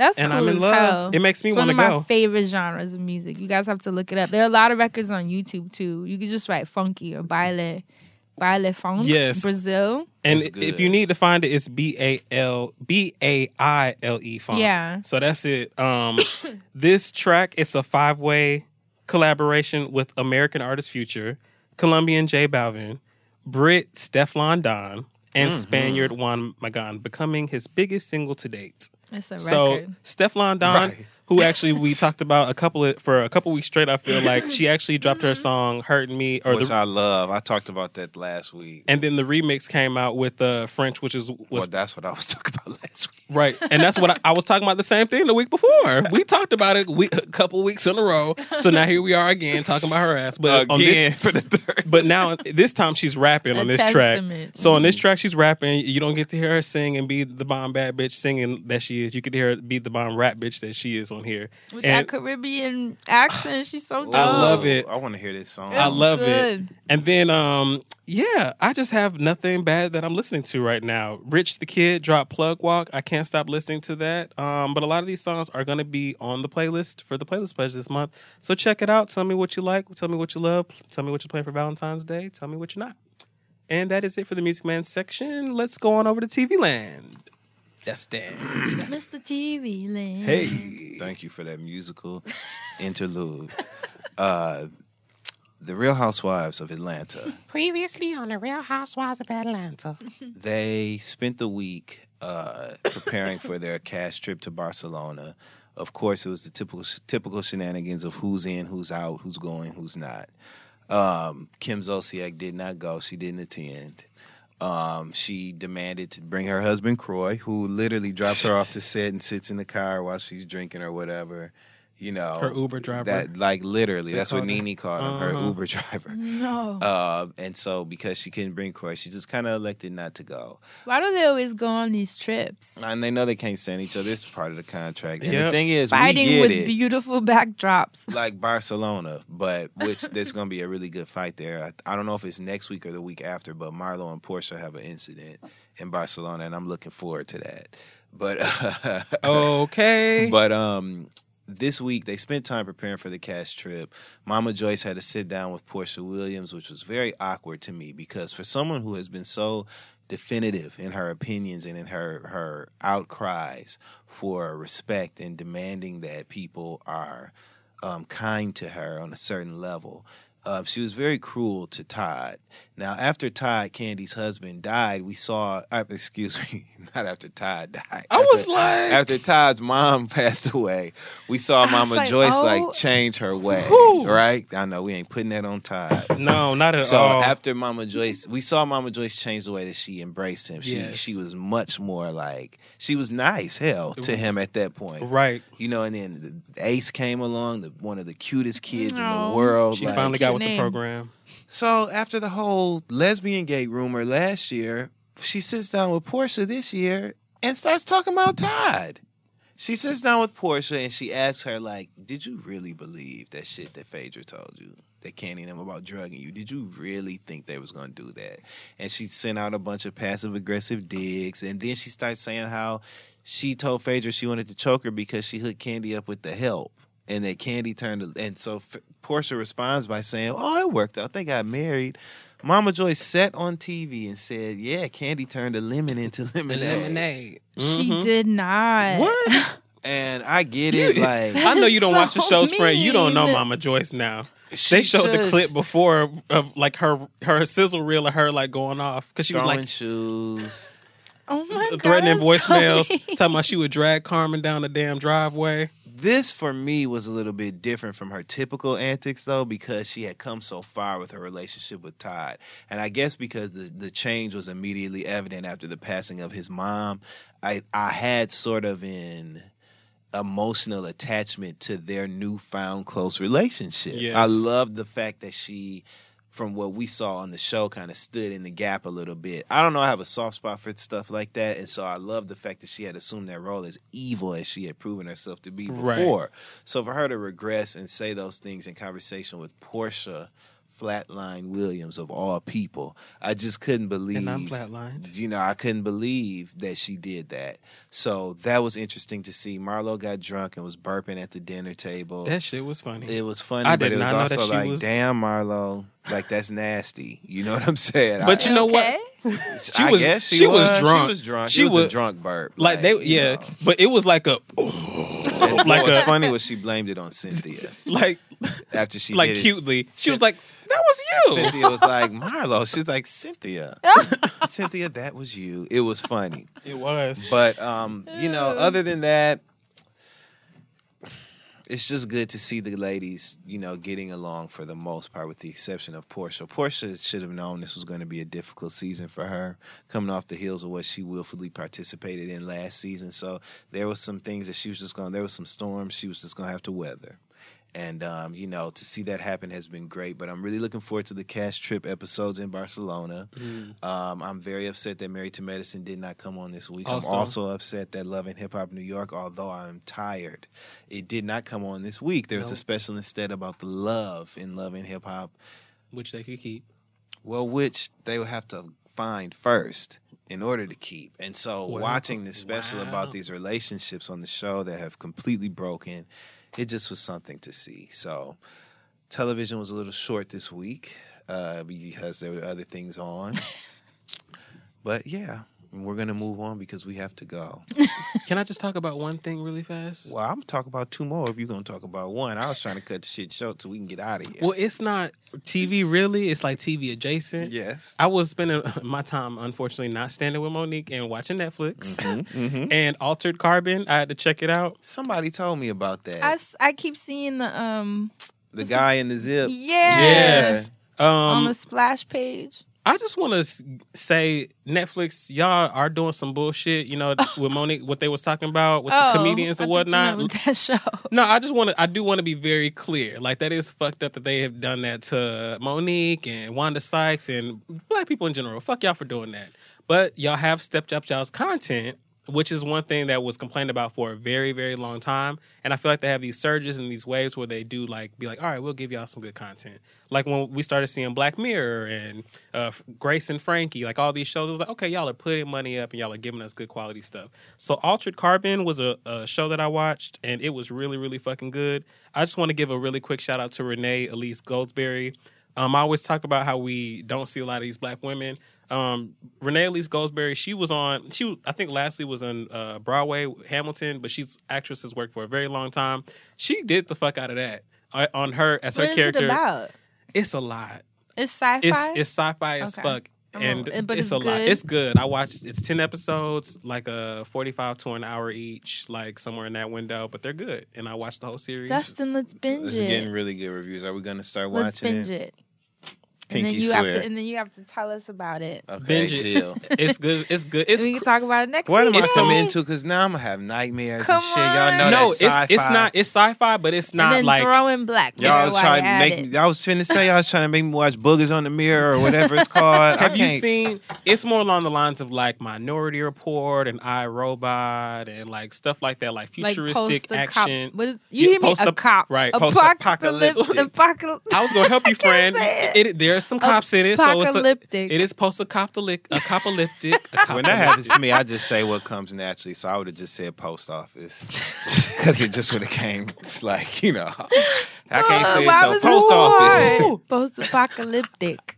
Say So- that three times. So for all the nerds out there that watched, um, oh, she was in the Immortal Life of Henrietta Lacks. If anybody watched, Okay. that, I along- definitely did. along with Oprah. But Altered Carbon, you did that, black woman. I, I just love when I could see somebody just doing some shit, and like her role wasn't even the biggest, but she was fucking her role up because it's a lot of different moving parts that happen in the series. Yeah. But I just really enjoyed her I'm character. in. Quell, I'm gonna try to find a, a way to watch it. Oh, I forgot that Netflix lets you download episodes now. I could watch that on my flight. for some, oh well, yep, you sure can because that's the Netflix program. I was You sure for- can. there we go. And to tie this all the way together, speaking about shows that are based on futuristic or sci-fi, Oh, you yes, know, give me themes, I don't trust him. and that Look are coming from face. net, this, I'm telling you, and that are coming Damn, from friend, Netflix, You you for already pulling me know. back. that are coming from Netflix, I would like to redeem the respect of my co-hosts by legitimately saying Okay, that okay. there's a new show coming called The Umbrella Academy, starring none other than my favorite, Mary J. Blige. as serious. This He was. I I'm was. pleasantly surprised. Wow. Blige is set to play a hit woman named Cha Cha, a ruthless and unorthodox hit woman I love it who already. travels through time to kill assigned targets. Ooh. Yes. Um, the show is a 10 episode live action show debuting in 2018, starring Ellen Page, Tom Okay. Hopper, Emmy Raver Lampman, uh, and Mary J. Blige. So shout out to my girl Shout out and to y'all's you. Mary J. Blige. Work, Mary Like, J. I'm in. I'm I'm, ready. Yeah, and that's it for TV. That's it. So now let's jump into what you guys want to talk to us about. I'm asking for a friend. What you got for us, Assante? Let me just say, I thought it was funny as hell earlier. I did Instagram Live before we recorded, and I said the email for the friend zone at loudspeakersnetwork.com, like I just said it. And someone instantly in the chat said, You know, they're going to ask for it. so I'm glad it's that. part of the thing. I'm glad that everybody part of the knows what time it is. So when I say it, you can laugh as I say it and still email me and ask me where to send questions. But that's okay. So for the last time, the email is the friend zone at loudspeakersnetwork.com. Don't email me the question about where to send the emails. With that said, I have an update. And the update is from a pussy popper trying to have a clear mental. All right now. Now, this was the young woman. I'm assu- I've assumed. Uh, she had the, the guy she was hooking up with, and he got another girlfriend, and then she started hooking up with him again. And go, and you remember, you know, what I'm talking about. hey guys, thank you for your answers. I feel like you guys sat on my bed and held my hand and just talked to me. I cried laughing, but long story short, I cut him off. I ghosted him, then saw him at an event, hit him with a head nod, and kept it pushing. Later, he pulled up at my He apartment. Look, I was like, okay, hit him with the head nod, sis. Later, he pulled What up. did she mean? No. No. Dustin. Well, I don't know. You know the nature of the relationships. I just want to be clear. No. I'm Okay. scared to read the rest of the going. email. No. Sorry. Later, he pulled up at my apartment looking like Chris Brown stalking Karrueche. And, and then she put up a picture of Oh, I thought it was That's like a- him? no, that that's Chris Brown and Karrueche. Oh. He thought she took a picture. Oh, Jesus. If she would have sent in the picture of his ass sitting out Like, there, she I sent would've a deck. out. Yeah, like you know they love a receipt. Anyway, he asked me where I'd been and why he hadn't heard from me. I simply told him I was done with this shit and I'm moving on, and for him to go on with Shouty Girl. I was told I was being dramatic. Of course, my heart hurts about it, but all in all, I feel like I'm going to be stronger and happy. Now it's just a matter of getting through it. Thanks so much. Love y'all. See, you knew how to get your mental clear. You just didn't want to do it. So now that we put the battery in your back and you've done it, baby girl, you're going to be more than all right. Oh. Now with the actual email, um, I didn't have the chance to change this person's uh, name, so we'll just say that this is Dylan. Hi, friends. I have a bit of a dilemma, so I'm going to cut right to the chase. Thanks, Dylan. When I was a senior in high school, my mom and I got into a huge fight, which resulted in me being put out over something that I think stemmed from me telling her I was gay. She seemed super standoffish after I told her, and anything that I said to her just seemed to either piss her off or embarrass her. For instance, my school was having an assembly spotlighting black female artists, and at the time, Single Ladies was huge. So I helped with the choreography for the performance. she walked into my room while I was practicing steps and just shook her head in disappointment and asked me if I was serious and said I needed to calm down. Wow. Fast forward to current times. I'm 28. I've obtained two degrees without her help and just figured out life on my own. Go ahead. I've been out her house since high school and I never once moved back or attempted to move back. Boom and boom and boom. That's what you do, Dylan. Sorry. Mm-hmm. But she caused a huge strain on my precious my previous relationship because she needed to stay with me. I w- Oh, wow. Funny how the tables turn, turn. Anyway, um, You I was are a good one. I was in that relationship for almost seven years, and now that I'm single, I just need some time and space to myself. I finally moved into a house completely alone. But right before I started to move my things into my house, my mom basically guilted me into letting her stay with me again. What'd she say? I remember I saw you in that room, nigga. Doing the damn single ladies. I was watching you put Don't telling him forget, to put I a ain't never ring gonna on forget it. I saw you in that room dancing, nigga. Let me move in. Is that the Miles Yeah. Davis voice? Don't forget you, nigga. I seen you dancing. Give me a horn, I blow it. I seen you dancing. I'm a jazz singer. That's how she got on the movie. Our relationship has changed a bit since high school. Dylan, we're not saying your mom is Miles Davis. no, not by any means. this the love episode. Y'all, this is agape love in this case. This is we are not saying that. But what your mama said was Our relationship has changed a bit since high school, but I still just need the time and space to myself. yes. Everything she does throughout my house bothers me. She's not the cleanest person, especially since I like things a certain way. But in my home, that's my prerogative. Oh, this is tough. The real kicker is that she's not only invading my space, but my younger brother is a part of this weird package deal. Oh my. He's 20 and all he wants to do is smoke weed, play video games, and lay around. Hmm. This has been going on since August, and I'm officially at the point where I can't take it anymore. I attempted to move and just give them the house a number of times, but life keeps bringing me back to back home. Don't tell, don't give away your location now. so I told them that they have until March 1st to find a place, or they are homeless, or there are homeless shelters that would love to have oh them. no, guys. My oldest brother called me and told me that I can't give up on them, but I haven't had a chance to live my life at all. And now that I'm out of now that I'm out of my dead end abusive relationship, I just want to relax and breathe for a bit.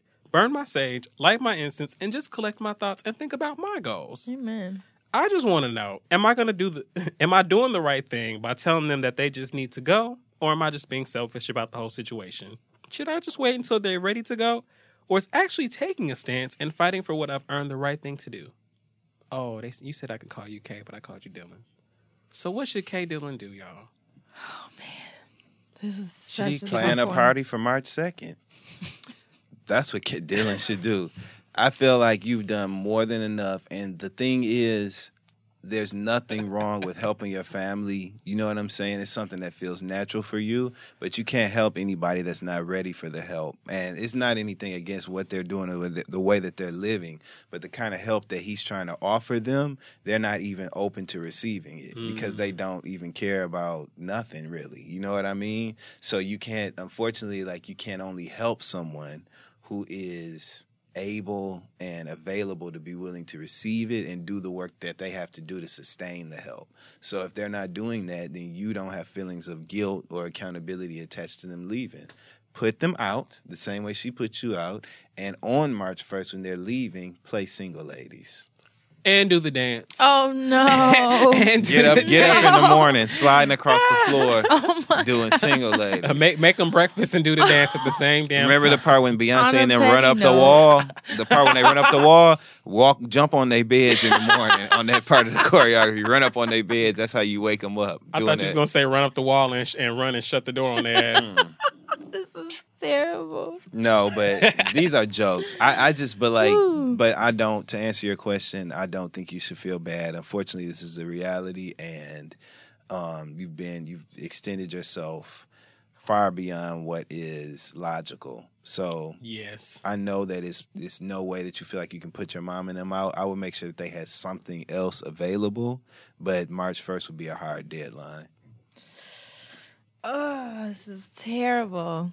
It is. It just is because, and this is me growing with my own issues with boundaries. So that's why I can see both sides. The part of me that has clear boundaries feels that you should not feel bad because you are an adult. Your mom is an adult. Your brother is an adult. And everyone has the right to have their own space, pay their own bills. You know, like you are an adult she should be able to figure out a situation that isn't dependent on you because it's just not your obligation at this point. So I get that. I get that. And who knows how long she's going to do this if you keep, you know, if you allow it. They'll just live with you forever. But then there's a part of me that's like, okay, so you tell them to leave. What do you say, March 1st? The first. It's the first of the month. There's a part in my heart that's like, where are they going to go? Yes, and that's the that is thing. what makes me kind of ache. But that's honestly not your problem. It's just not. It's not. I would do everything in my power to have something set up for them, and that's just me keeping it real. And I I agree. do everything. That's why I'm like, for me, I'm I cannot put someone out like that. I would have to be like, here are your options, and maybe Mm-hmm. give them like, you know, if I can financially, maybe give them a little bit of money that'll help them kind of like hold themselves down until they figure something out. If I can, I'll do that. But, but for I me, don't know. I guess. that's a tough one because it's a mom. but she put him out Right. Because she didn't like his lifestyle. And what happened was she watched him end up living a really good life, a good, respectable life, Mhm. according to the things that meant something to her, like how he was living, finishing his education, all that stuff. And now he's so good, you know what I mean, that you're willing to let him take the lead as the head of your own household, your kid. So the same one you put out for uh uh oh in, in the bedroom. Wow. Now you up in his house and you nasty on top of that. And then on top of that, see, for me, this isn't just a situation of him putting his mom and his brother out. They're not doing nothing. That's the thing Right. too. Like, Laying is up, it that smoking. she doesn't want to work? Is it that she can't? That's- is she that- injured? Is it an illness? Like, these are factors that I would take into account. If it's just someone being lazy so that like they get to chill and I get to work and pay, that's not happening. If you're injured and can't work or not no longer able bodied, that's a different to conversation. yeah. yeah. So I don't know. It would be dependent because if my mom and brother just chilling in the living room when I come home, no, I would feel nothing It's telling unfair. them it's March first. Because yeah, now you're just Using me. yeah, you're being parasitic. I'm cool. With, I'm cool off that. So I would have to know the factors. Something's like March first. It is. you know what? But in the in the nicest, sweetest of ways, right? Um, Dylan, K. Dylan, this one's for you. I'm gonna assume you a badass boss and you got it like that because you said you have tried to give them this house several times or a house several times.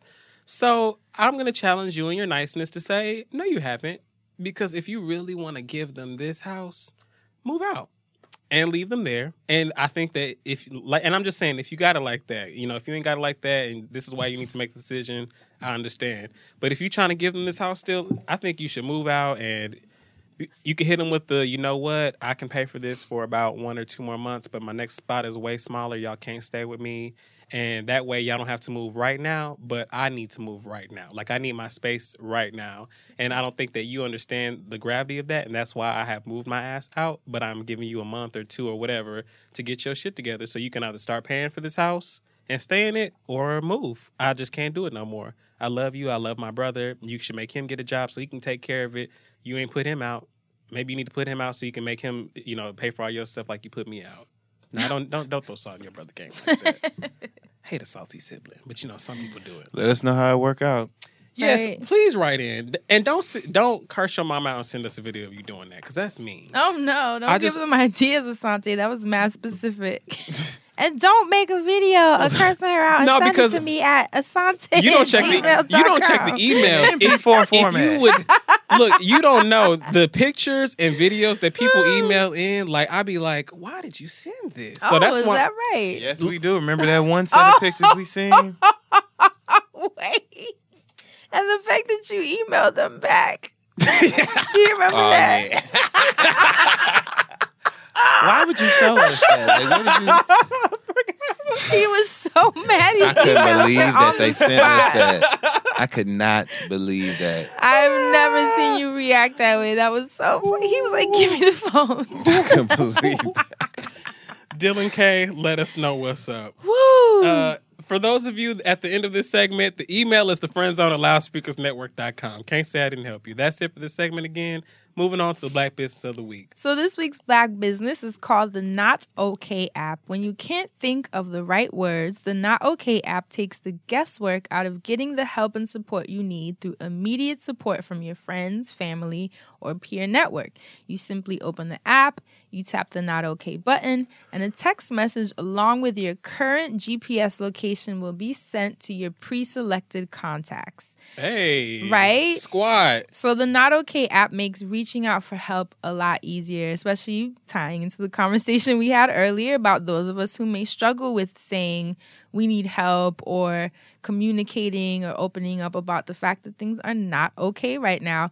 The most amazing part of this app that it was created by 15 year old Hannah, right?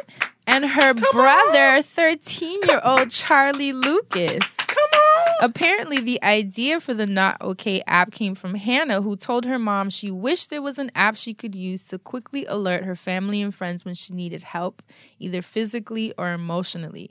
Her brother Charlie heard his sister's idea and using his coding skills, okay? Wow. Mind you, he's 13 Right. Come on. that he learned in summer camp, he designed Wow. the app for her. 13 years old. This goes back into the ecosystem we were just talking Okay. about. He heard her say, designed it for her. He said, I helped illustrate it out. Um, no, Hannah said, I helped illustrate it out so he would know what to do. He looked at my drawings and coded it and then told the other coders exactly what I wanted and how I wanted it to look. Charlie said his motivation for building the app came from watching his sister spiral into depression. I saw Hannah depressed. She told me about her idea, and I started wireframing it. Making this app made her feel better, and that made me feel better. So dope. So it's doing yeah, it's doing amazingly well. She's actually been working with developers from Skype, um, over Skype to see the idea turn into reality. So if you guys need help, please check out the Not Okay app. Not only to support Hannah and Charlie, but I think it's a good app to have in your arsenal when you know that you're someone who struggles with communicating of when you need help. I Now love this. you can have your pre-selected contacts, and when those days get a little bit harder, send them that GPS location so they can come over and make sure you're okay. The Not Okay app. Shout out to Hannah and Charlie, and that's it for this week's Black Business of the Week. I love that. I wonder if uh, Shay used that when she was waiting for Dawn to pull up at the parking lot. She was like, "I'm not okay. I need backup." and then she showed up. I don't even know what you're talking about, but I But can't. you can see it. you see it being used. Oh gosh, do you guys have any church announcements before we get out of here? No. I don't. Only that we can't wait to see you at the Friend Zone Live. Yay! In Atlanta, March 31st, Chicago, May 12th, and LA, June 16th. Tickets on sale now, thefriendzonelive.com. Holla at a Yes. Player. yeah. What about you, Assante? Nope. I will all the same things in Dustin, and then more next week. Um, for me, like I said, my second image out of three for Target will be dropping this week. Show Okay, it love. It's super cute. Show it love. Um, what else? Oh, I'll be in LA next week for Create and Cultivate. Hopefully, you got your tickets. It's an amazing conference for women in business. So I'll be in LA all of next week, and also just holler at me if you see me in the street. Hey. 'Cause You know I love LA and it's actually warm and sunny and I'm just like, whoo, so ready. Your body is going to be like a sponge as soon Oh as you oh step into that my! sunshine. Like I'm probably just gonna stand outside at the airport for like an hour. Hey, with your arms up. Friend, like you alright, yo? I know you don't smoke, but can you buy some weed? Like I'm gonna give you some money, buy some weed, and give it to like a homeless and- person or something. Uh, what? Just because you were LA, it's like I feel like you have to buy weed. Like I'm Not LA. give it to a homeless Well, you know, someone can Don't use do it. that. Uh, we, can, we can get the USPS. Look, Fran ain't no mule now. I can't ask her to do that. So that's it for this week's episode. Hopefully you found a gem somewhere in there, a laugh Yes. somewhere in there. As always, we love you and we'll see you next week. Happy Black History Month. Bye. Hear ye, hear ye. The two dopest queens to ever queen are coming to HBO. So gather around the TV and prepare thyself for the comedy coronation of a lifetime. Watch as Jessica Williams and Phoebe Robinson, aka Two Dope Queens, bring their hit comedy podcast to HBO in a series of four comedy specials starting Friday, February 2nd. Filmed in front of a live audience at the King's Theater in Brooklyn and directed by Tig Notaro, you won't want to miss this, or you'll literally regret it for the rest of your life. Two Dope Queens, weekly on HBO every Friday in February. Happy Black History Month.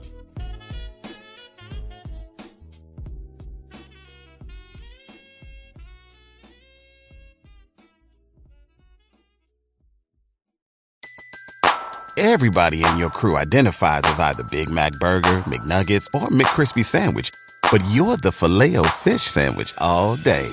That crispy fish, that savory tartar sauce, that melty cheese, that pillowy bun. Yeah, you get it.